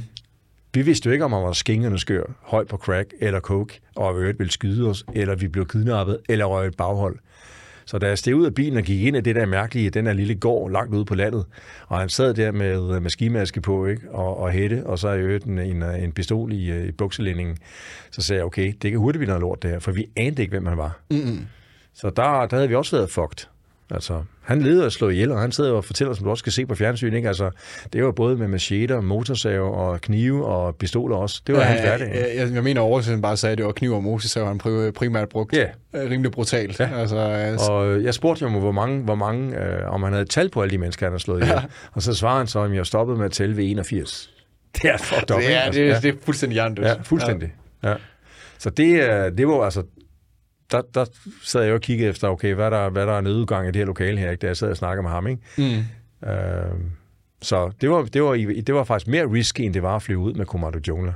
Men altså, man har jo set, jeg har jo set sådan nogle serier på, øh, på Netflix øh, med Narcos og hvad ja. fanden de ellers hedder. Ja. Øh, både fra Colombia og, og Mexico, og man skulle tro, at øh, amerikanerne med øh, DEA, der har været med ind over det, og, mm. og prøve at bekæmpe det her, at de var noget videre med det, men altså, øh, altså realiteten er jo bare, at kokain den stadig øh, produceres primært i, i Kolumbien, ja. og, og det stadig er muligt. Altså, øh, er det, øh, hvad du har lært dernede og erfaret, er det så blevet værre ja. de her år? Ja, det er det. Altså, der er aldrig... Der er aldrig, altså 80 procent af verdens kokain bliver produceret i Colombia. Mm. Der er aldrig blevet produceret så meget coke, som der bliver nu. Der er aldrig blevet indtaget så meget coke, som der bliver nu. Heller ikke i Danmark. Mm. Det har aldrig været renere, end det er nu. Det har aldrig været billigere, end det er nu. Og det er jo et problem. Øh, fordi stoffer sjældent fører noget godt med sig. Øh, og det er, ikke blevet, det er ikke blevet bedre. Det er et stigende problem, og efterspørgselen, især ved den vestlige verden, og Europa, USA og Europa, spørger efter det coke, fordi det er så godt, og kvaliteten er så høj. Øhm, så min mission med programmerne er jo at ikke stå og moralisere med løftet pegefinger, men at oplyse, således at seeren kan tage stilling til, okay, hvad er det for en verden, jeg i grunden støtter, hvis jeg tager det lort og kører det lort. Øh, og der er nogle eksempler i øh, programmerne, hvor, jeg, hvor, hvor man kan se nogle virkelig, virkelig triste skæbner. Ikke? Jo. Kukkerbundens søn, som er fucked. Hans liv var nu øh, bestemt, og hans skæbne var besejlet. Ikke? Han skulle stå og røge den der skide gryde ude i junglen i de næste, næste 40 år. Ikke? Jeg tænker, at en søn skal stå og være med til at fremstille kokain. Ikke? Yes, altså. kukkerpastaen skulle han producere det, ikke? og han kom ikke ud. Jeg spurgte ham, hvad han gerne ville med sit liv, ikke? og han ville gerne være læge. Medico, svarede mm. han. Ikke? Jeg snakker noget spansk. Øh, og, og den purk der på 8 år, ikke, han vil aldrig nogensinde have muligheden for at komme ud af den jungle og tage det rigtige valg. Mm. Han, var, altså, han, han, han stod der, altså hans far døde en dag, øh, så overtog han produktionen. Ikke? Jo. Og de, der var en vej, man kunne komme ud til, hans, til deres kukkerplantage ude i junglen. Det var jo floden, vi gik. Ikke? Der gik vi igennem tre timer for at komme ud til, øh, til deres kukkerplantage. Det var den eneste vej, der var frem og tilbage fra junglen og til landsbyen. Hvordan får man fat på sådan nogen? Jamen det gør man ved, at man har en fantastisk dygtig fixer. Mm.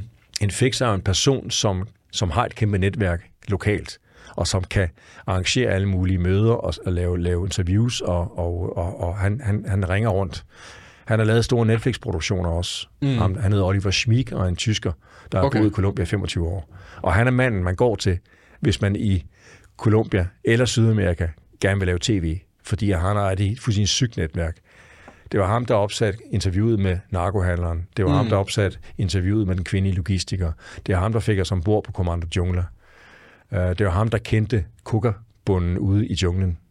Får de så, penge så for det? Ja. Øh... Det, var, det var langt hen ad vejen, derfor de gjorde det mange af dem. Bunden, ja. kukkerbunden for eksempel, jeg ved ikke, hvor meget han fik, men, men han skulle da nok have fået et par månedsløn ved at øh, ved at stille op til det interview. Ja, fordi den der kugabunde der, han får jo øh, overhovedet ikke særlig mange penge for Nej. at producere det der, selvom Nej. han egentlig står med alt guld. Ja. Det er egentlig ham, der producerer alt ja. guld, og så kommer kartellerne bare og snupper Præcis. det og siger, mange ja. tak. De, og de, så... de, er, de er slaver. Ja. Og jeg skrev faktisk på WhatsApp til Oliver Schmik i går, altså fixeren, og spurgte, hvordan det gik. Og jeg har også hjulpet kugabundens datter med at sende nogle penge ned til hende, så hun måske kunne komme ud fra junglen og få noget uddannelse. Mm. Så har der sendt nogle en, en, en, en røgfuld euros. Mm. Og jeg spurgte ham, hvordan de havde det, kukkerbunden derude. Og så skrev Oliver tilbage og sagde, at de er presset, fordi prisen på kukkerpasta, den er, øh, den er lavere, end den har været længe, så derfor havde de svært ved at, at klare det. Ikke? Nå, så det er nemmere nu at, at få adgang til at producere det? Det er... Øh, altså priserne, det, de er... Altså, det er, det de, kukkerbunden får færre penge for sin kukkerpasta. Det er jo noget mm. lort. Ja. Så han, han har den samme marken, samme størrelse på marken og han har så så meget, han kan producere, men han får mindre for, sin, for sit produkt, sin kokapasta. Ikke? Og Jo. det er jo noget lort. Ja, de er jo nederst i, i, i, i, i fødekæden med det der. fuldstændig nede, nederst til fedekæden. Ja, fordi det er jo sådan, så går det videre til kartel, og så får de shippet det over til den store dealer i, eller sådan, hvad hedder det, sådan en over... Jeg kan ikke huske, hvad fanden det hedder, de der chains der, men ham, der ligesom modtager al kokain i enten Amsterdam, eller hvor fanden de er, er og så bliver det så smidt ud til nogle øh, mindre mellemmænd, og så ud til nogle dealers, og så jeg ved ikke engang, hvor mange gange det bliver kottet op, altså sådan noget der, kan jeg forestille mig, og så propper de alt muligt i. Øh, så det er, jo, øh, det er jo mange milliarder, altså det er jo en helt er milliard, milliard, milliard industri. Men hvis jeg lige skal tage til lytterne og se en igennem, igennem processen, mm. så starter processen med at tilfrem eller fremstille kokain ude i junglen, øh, ude i kokaplantagerne. Der plukker bunden kokabladene af sine planter, og i en kemisk proces først blender han dem. Der skal cirka 400 kilo kokablade til at fremstille 1 kilo kokain. Så han blender først alle kokabladene, putter dem i en tynde, og så derned hælder han benzin, acetone og alt muligt andet lort, og så i en kemisk proces fremstiller han kokapastaen. Den kokapasta bliver så transporteret videre til nogle andre laboratorier, større laboratorier typisk på størrelse med en lille landsby, hvor de så omdanner kokapastaen til den færdige kokain til pulveret. Mm. Jeg var ude sammen med Kommando Jungler og indtage et kokainlaboratorium, der fremstillede et ton kokain om ugen, Shit. hvilket svarer til cirka 600 millioner kroner på gadeplan i Danmark. Om ugen. Mange penge. Og det, som du siger, blev så fortyndet nogle gange, det ton. Så det ene ton, der bliver fremstillet, er jo måske Milliarder værd. ja, milliarder værd. Uh, og så derfra, fra junglen, bliver det så smuglet ud af floderne og uh, af vejene til forskellige transitknudpunkter i Colombia. Blandt andet en stor havneby, der hedder Cartagena, som er sådan en stor uh, containerhavn. Og der var det typisk meget, at det kom ud. Jeg har et klip på min telefon, hvor de laver et drugbust. Der er sådan en, en, en lille øh, gaffeltruck, der hiver med nogle kæder gulvet op i en container. Og så nede under gulvet i containeren, der kan man se, der ligger måske 200 pakker med hver et kilo kokain i. Og det var så noget, de havde fundet der. Ikke? Men langt det meste af det kommer jo ud jo. Og så bliver det transporteret med skib enten til Afrika eller direkte til Europa, hvor der er så nogle mafiaorganisationer, der tager imod det og distribuerer videre ud i et netværk i Europa. Ikke? Jo. Så det er vejen øh, fra start til slut.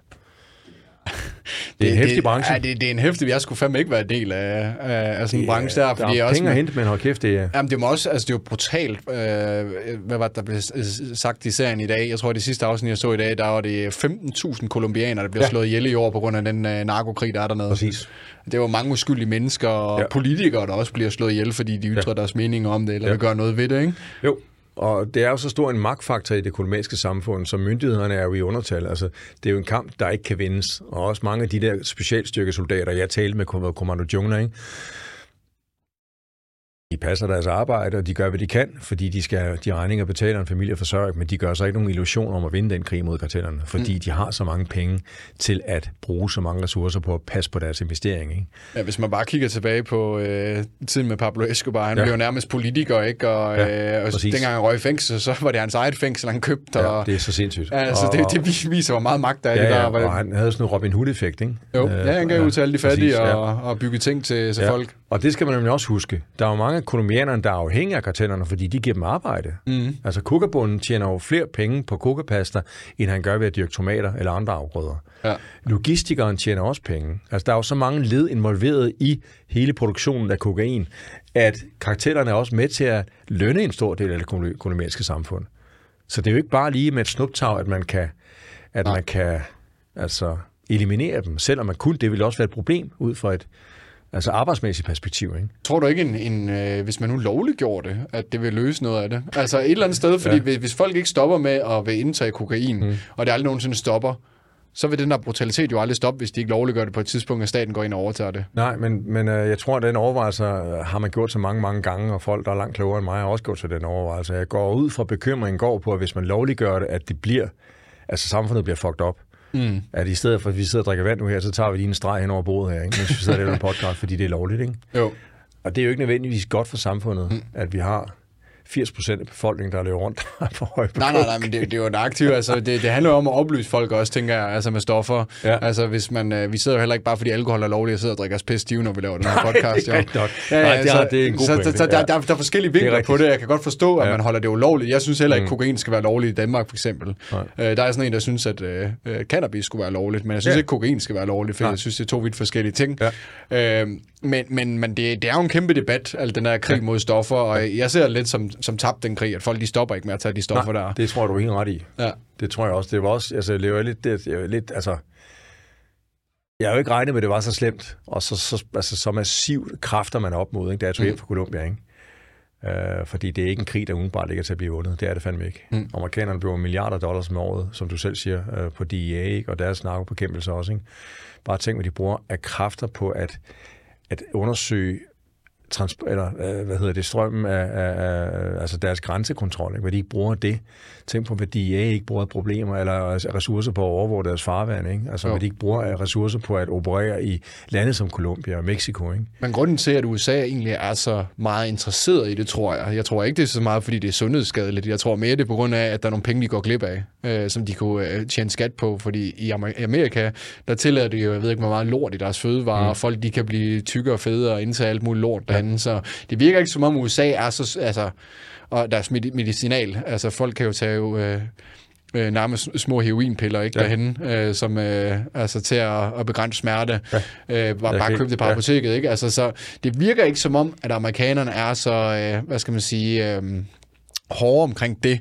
Jeg tror mere, det er et spørgsmål om, at der er en masse penge her, der ikke øh, og nogle ulovlige branchefolk tjener penge på at blive rige på, og det er det, der er problemet. Det kan sagtens være. At ja. det, det, er en, det, er en, det er en god point. Det er, det, det har jeg ikke tænkt på. Det, kan du, det er besynderligt land i USA.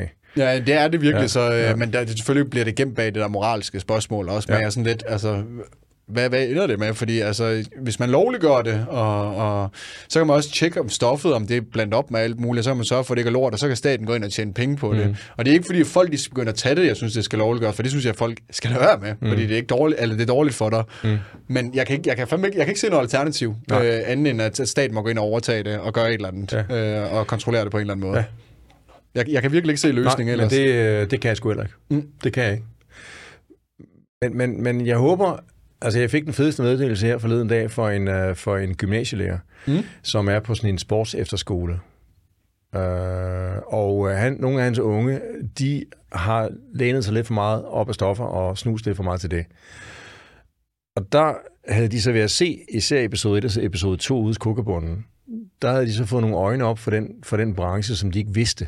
Altså, de vidste ikke, hvilke skæbner, der i virkeligheden indgik i processen, mm. af formidling og fremstilling af kokain, og de vidste ikke, hvor mange tragedier, der er involveret i fremstilling af kokain. Mm. Så de havde fået et nyt syn på det at for, altså, omgå stoffer. Jeg sidder ikke her og, og siger, at de er stoffri, eller om de stoppede med det og tager afstand fra det, men det havde fået nogle tanker i gang i deres nu, er de bevidste. De er bevidste om, de har fået nogle facetter med i den verden, som de ikke anede eksisterede. Ja, fordi de fleste, jeg tror, de fleste tager kokain af. Det starter med, at man drikker noget alkohol, og sådan, nå, skal vi lige have noget kokain? Og så allerede, når man har alkohol, så begynder ens fornuft allerede at fordampe en lille smule, mm. ikke? Og så tænker folk jo ikke over, hvor det kommer fra. De Nej, tænker bare, at de skal have det der og have det fedt, jo. Selvfølgelig. Øh, og der kan, der kan mine programmer måske være med til at gøre en lille forskel ved det, at de oplyser. Ikke? Det håber, det håber jeg, det gør det. Det, håber jeg sgu. Det, altså. det, det, det, er sgu da vigtigt at vide sådan noget også, hvad fanden du er, du propper ind i din krop. Altså, er du sindssygt og meget lort ja. man propper op i den. Folk skal bare vide, hvad det der det er blandet op ja. med, og øh, altså panodil og vaskepulver, hvor fanden folk ikke blandet op ja, med. Det, altså. Hvad det er blandet op til, fortyndet ja, med også. Ja, ja, ja, ja, altså, en, en, ting er selve produktionen af det, men hvad det, det, er blevet, det, er blevet fortyndet med, ikke? Altså, det jo. er fandme ikke for, for sjov. Altså, jeg skal ikke blande mig i, hvad folk de gør, bare så længe folk de, er, de oplyser bevidst om ja. det, så, altså, det er, så man oplyser. Det er igen det, jeg siger til folk, at, at oplysning er key, synes jeg er meget liberal af ja. synspunkt. Ja. Så jeg er meget oplysning er key, at folk er klar over ja. det her, og informationerne er rigtige, og man ja. oplyser folk korrekt, ja. og det ikke er falsk information så synes jeg egentlig op til folk selv, hvad de så tager stilling til, og så er der nogen, der er ekstra brug for hjælp med andre. Ikke? Jo.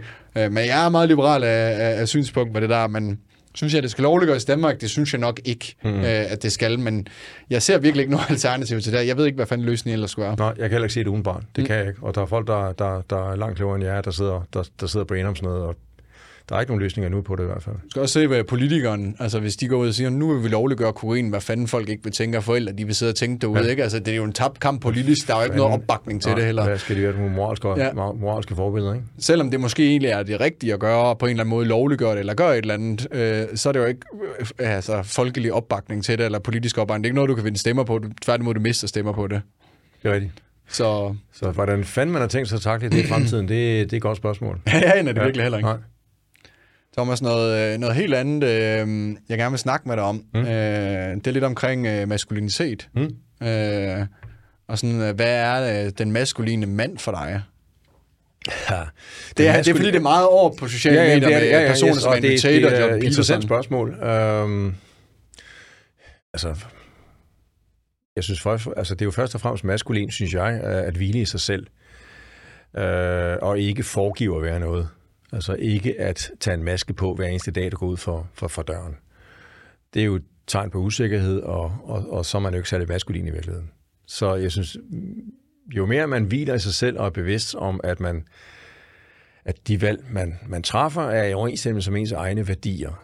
Jo mere man er okay med det, og jo mere man hviler i det, jo mere maskulin synes jeg, man er.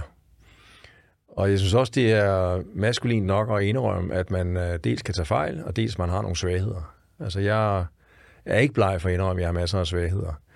Øh, og ikke det med sagt, at jeg er super maskulin. Det er ikke det, jeg siger, men jeg forsøger bare at være, øh, være mig selv. Du sagde det også, da vi snakkede sammen indledningsvis til, Inge. Du laver også dine produkter her, dine podcasts, og du gider ikke længere, eller du siger ikke længere, men du er interesseret i at være den, du er, fordi det er det nemmeste i virkeligheden også. Mm. Altid skulle foregive at træde ind i en rolle, når man er, øh, når man er til, det er anstrengende, og til sidst bliver det alligevel gennemskuddet. 100%. Medmindre du omgås idioter. Det er trods alt de færreste af os, der gør det. Så man, man, man kan lige så godt forsøge at være sig selv, og være bevidst om, hvem man er, og så være bevidst om sine styrker og sine svagheder. Og jeg synes igen ikke, også som når jeg er chef til daglig for en række medarbejdere, jeg er fandme ikke bleg for, for at indrømme mine, mine svagheder. Um, og det synes jeg i virkeligheden er sådan en, en, en måde, jeg, jeg forbinder det at være maskulin med. Mm. Uh, jeg synes, det er meget godt svar. Altså, det er, igen, det er jo bare alt, jeg har set på sociale medier. Jeg, jeg ser, at mange unge mænd øh, har lidt den der identitetskrise. Mm. Øh, føler, at der i hvert fald er, er, er nogle unge mænd, der har, jeg siger ikke, det er alle, men jeg føler i hvert fald, at der er nogle unge mænd, der har svært ved at tage øh, den rigtige rolle øh, ja. i samfundet. Men det er måske også, fordi på den måde, samfundet er opbygget på nu, og, og den måde, vi, vi lever på i dag, at øh, før i tiden også, når man hvis man bare skruer 500 år tilbage, så er det jo tit, at manden skulle ud og være jæger, og man mm. bliver måske hurtigt udsat for nogle ting, der gør en hurtigt moden. For eksempel at tage ind i militæret kan jo være, være en del af den rejse. Ikke? Så jeg tror, der er mange, der er svært ved at finde sig til rette i, hvordan er man maskulin ordentligt, og så ja. begynder man at... Så er der nogen, der begynder de der influencers at være på en bestemt måde at sige, at det er sådan her, man skal behandle kvinder, og det er mandligt at gøre sådan her, og det er mandligt at gøre det. Så jeg synes, det er en relevant snak, og jeg, jeg, jeg ved, at folk er interesseret i det. Og det er ja. derfor, jeg stiller dig spørgsmål, ja. fordi jeg har ikke, jeg har ikke svaret øh, i, hvordan man er maskulin. Jeg har nogle idéer om det selv, og jeg tror egentlig, det er meget det samme. Øh, også som du siger, det der med at være et anstændigt menneske, og øh, med at være et ordentligt menneske, og også med, at man, man kan tage ansvar og være disciplineret ja. også på nogle punkter. Især ansvar. Ja, tage ansvar for sine valg, og mm. tage ansvar for sine handlinger, og lad nu være med at pive, når det går ondt for helvede, for livet gør ondt. Altså, der er, alle, der er alle mulige bump på vejen. Der er alle mulige mentale flaskehalse, når vi, når vi bevæger os ned ad livets landevej. Og det, vi kan ikke forvente, at vi går igennem livet og valser igennem livet, uden at blive krænket en gang imellem, og uden at blive støttet en gang imellem. Mm. Det kan vi ikke forvente. Nej. Fordi vi støder ind i røvhuller en gang imellem, der ikke fede, der opfører sig ordentligt. Når vi så møder dem, så må vi få det bedste ud af det. Enten gå igennem dem, eller gå udenom dem. Øh, og, øh, og så bare komme videre og så suge de erfaringer til os. Ikke? Jo. Det værste, man kan gøre, synes jeg, det er at trække en uniform ned, altså trække den der indre uniform, nu er der soldat i mange år, ikke? Og, og trække den der indre uniform ned over sig, og foregive at være noget andet, end man er. Det bliver super ensomt også, hvis du altid foregiver at være nogen andre. Hvis du sidder på sociale medier og jeg gør det også selv. Jeg vil selvfølgelig gerne mm. fremstå på en vis måde, men jeg forsøger også at gøre det på en måde, der er i overensstemmelse med min personlighed og i overensstemmelse med den, jeg er. Men hvis du altid forsøger at afvige, og hvis du altid forsøger at foregive at være en anden, og være et glansbillede, eller være en anden, end du i virkeligheden er, så er det en kamp, du til sidst taber, fordi det bliver pissehammerende ensomt. Ja, fordi så, hvis du er en anden, så sådan, hvem er den rigtige ja. Thomas egentlig? Så kan man jo ikke, så kan man jo ikke elske den, den rigtige dig, altså, fordi så er du altid en anden. Ja. Så det handler om at, at hvile sig selv, jo. Ja, men det med usikkerhed, det, for, det forstår jeg også godt, fordi altså, der, er fandme, der er fandme mange der er fandme mange muligheder derude. Ikke? Der er meget information. Altså hver eneste morgen, vi slår øjnene op, så bliver vi jo bombarderet af informationer fra vores forbandede mobiltelefon. Ikke? Mm. Og, og en gang imellem, så går der lidt popcorn i den op i hovedet, ikke? fordi hold kæft, for der er mange impulser, vi får hele tiden. Ikke? Uh, så jeg kan godt forstå, at, at ikke både unge mænd, men også unge kvinder en gang imellem er lidt forvirret, fordi der er også det, vi snakker om før, lidt woke og de ting, det er, ikke? man skal være på en bestemt måde, ikke? og kønsrollerne er også, er også hvad skal vi sige, om ikke under pres, så er de i hvert fald udfordret. Ikke? Altså en mand, en moderne mand, tror jeg, ofte har svært ved at gennemskue, hvordan han skal være, og hvad der egentlig forventes af ham som moderne mand. Fordi at vi dyrker et egalitært samfund, hvor vi helst skal have lighed på alle parametre. Og der er jo to sider af den sag. For det første øh, synes jeg, at det er helt okay, at man har et, øh, at man har en, en, en, en, øh, en ligeværdighed kønnene imellem. Mm. Men manden bliver noget forvirret en gang imellem, når han på den ene side øh, forventes at repræsentere nogle mere klassiske maskuline værdier, og på den anden side forventes, forventes han også at være den der meget, meget rummelige og, og, øh, og, og hvad skal vi sige, øh, den der mand, som, som fagner alle bløde værdier også. Mm. Så manden bliver lidt en gang men usikker på, hvad, egentlig, hvad der forventes af ham, især for kvinder. Ja. Og så tror jeg, der er mange mænd, der bare trækker sig, fordi de synes, det er simpelthen for besværligt, og de kan ikke finde ud af, hvem de skal være som moderne mand. Hvor maskulin skal man være? Hvor feminin skal man være? Øhm, et eksempel. Altså, jeg var på en date for et par år siden med en, øh, med en, med en kvinde, og, og øh, jeg, jeg, jeg kan meget godt lide at være lidt, hvad skal vi sige, traditionelt maskulin, når jeg er ude med en kvinde. Det vil sige, jeg holder stolen for hende, hvis hun skal sætte sig ned. Går vi ud af døren, holder jeg døren for hende. Mm. Jeg hjælper hende jakken på, når vi går ud af restauranten. Mm. Det er helt naturligt for mig. Jeg synes ikke, det er noget at gøre med, at jeg er sexist, eller jeg er, ja, der er overhovedet, er overhovedet ikke, eller jeg er macho. Jeg gør det, fordi jeg synes, det er gode manerer, og det er en respektfuld mm. behandling over for den kvinde, jeg er ude med. Men du ved, det var jo straks, øh, jeg vil ikke sige problematisk, men hun følte sådan, faktisk lidt stødt af det, fordi hun synes, jeg var nedladende. Nå. Og, og det kan jo ikke rigtig mening i mit hoved. Ikke? Vi havde jo en ganske udmærket date, det er ikke så meget mm. det. Men, men jeg undrede mig over den reaktion. Og, og hvis det er hvis det er måden, man bliver mødt på i et forsøg på at være mand, det er jo ikke, det er jo ikke, det er jo ikke en stødelig opførsel. Uh, men altså, det var den, der hun mente, det var sådan et patriarkalsk, det jeg gjorde. Ikke? Nå. Lige, lige maskulin nok, ikke?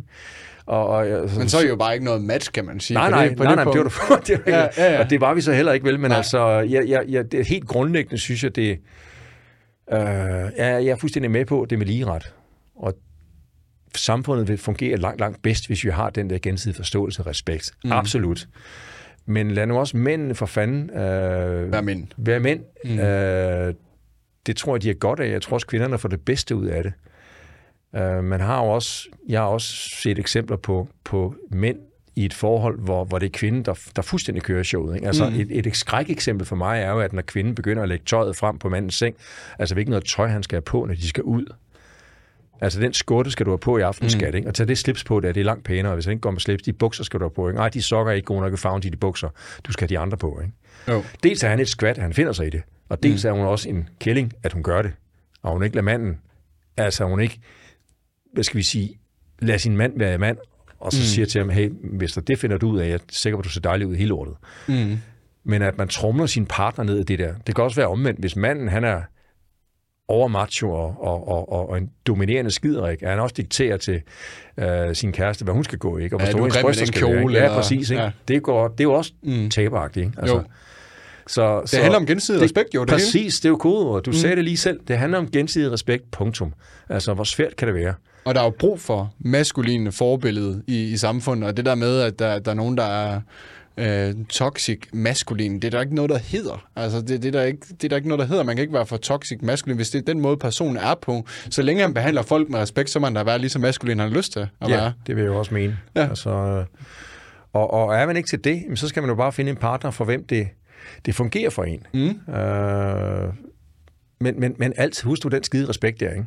Ja. Og, og hey, jeg er ikke nogen, jeg er ikke nogen engel, jeg er ikke noget moralsk, øh, jeg er ikke nødvendigvis noget overhovedet moralsk overhovedet her i den her diskussion. Det vil jeg også gerne lige have flettet ind i, i samtalen, ikke?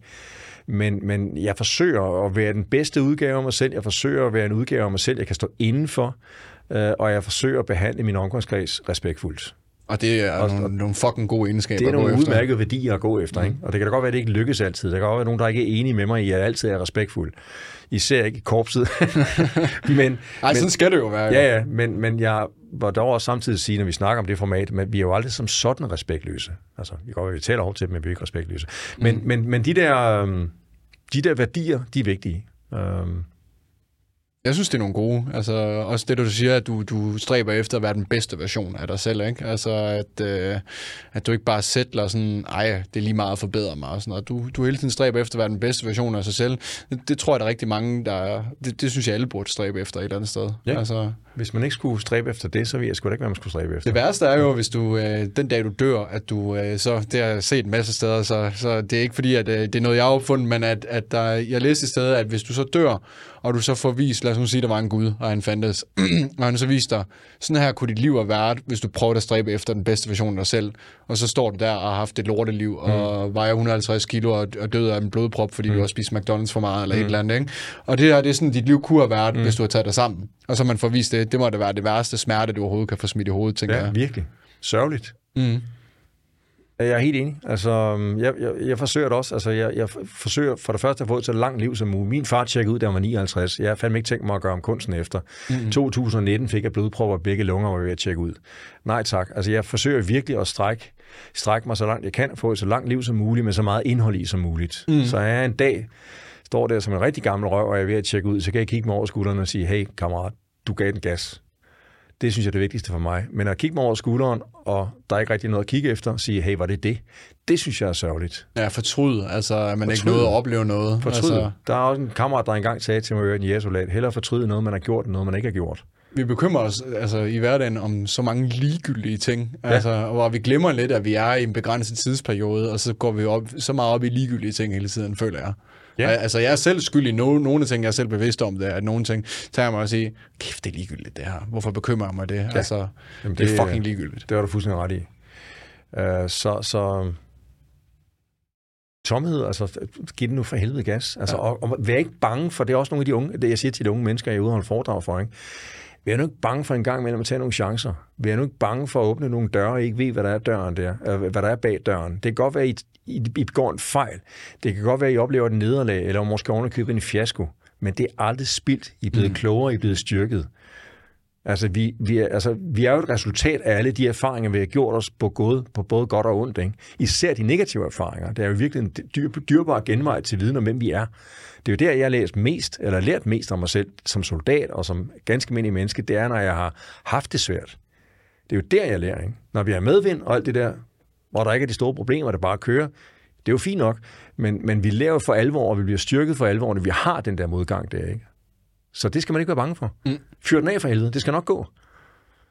Og, og igen, som du siger, ikke? Altså, det kan jo aldrig gå helt galt. Altså, jeg har lige været i Colombia, ikke?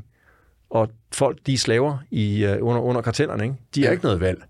Vi Nej. kan godt i et, i, et, i, et, i et system og i, i, en, en verden, vi lever i her i Danmark, vi kan godt tåle at, at gå på røven. Ikke? Det skal mm. ikke være en permanent tilstand, men altså, vi kan altid på en eller anden måde få noget hjælp her, hvor vi lever. Ikke? Vi har det fandme godt i Danmark. Ja, det har vi, altså. Så, så gå ud og, og prøv at opleve verden, leve livet lidt. Ja. Altså, det, Ja. ja. hvad, altså, der andre de folk, de lever øh, i, altså, i frygt om, de skal dø mm. øh, hver dag, Ja. øh, eller om de overlever og make it. Altså, så øh, lev lidt. Ja, Ja. jeg kender en, en, en pige på, på 27, der er kræft, ikke? Mm. Altså, hun er måske terminal, ikke? Hun er Jo. 27 år gammel. Det er jo en tragedie. Altså, for helvede, ikke? Du er Jo. 27, ikke? Jo. Altså, kæft, man skal bare, man skal bare, altså, det kan, det kan bare gå stærkt, ikke? Jo. Så det er med at, det er med at, Det er med at nyde livet. ja. ja. det er med at nyde, øh, nyde livet, mens Ja. man, øh, mens Det man kan. sgu, ja. Med det sagt, Thomas, tusind tak for en fucking fed samtale. Lige over. Det var en kæmpe fornøjelse at med. I lige måde. Tak fordi jeg må komme. Selv tak.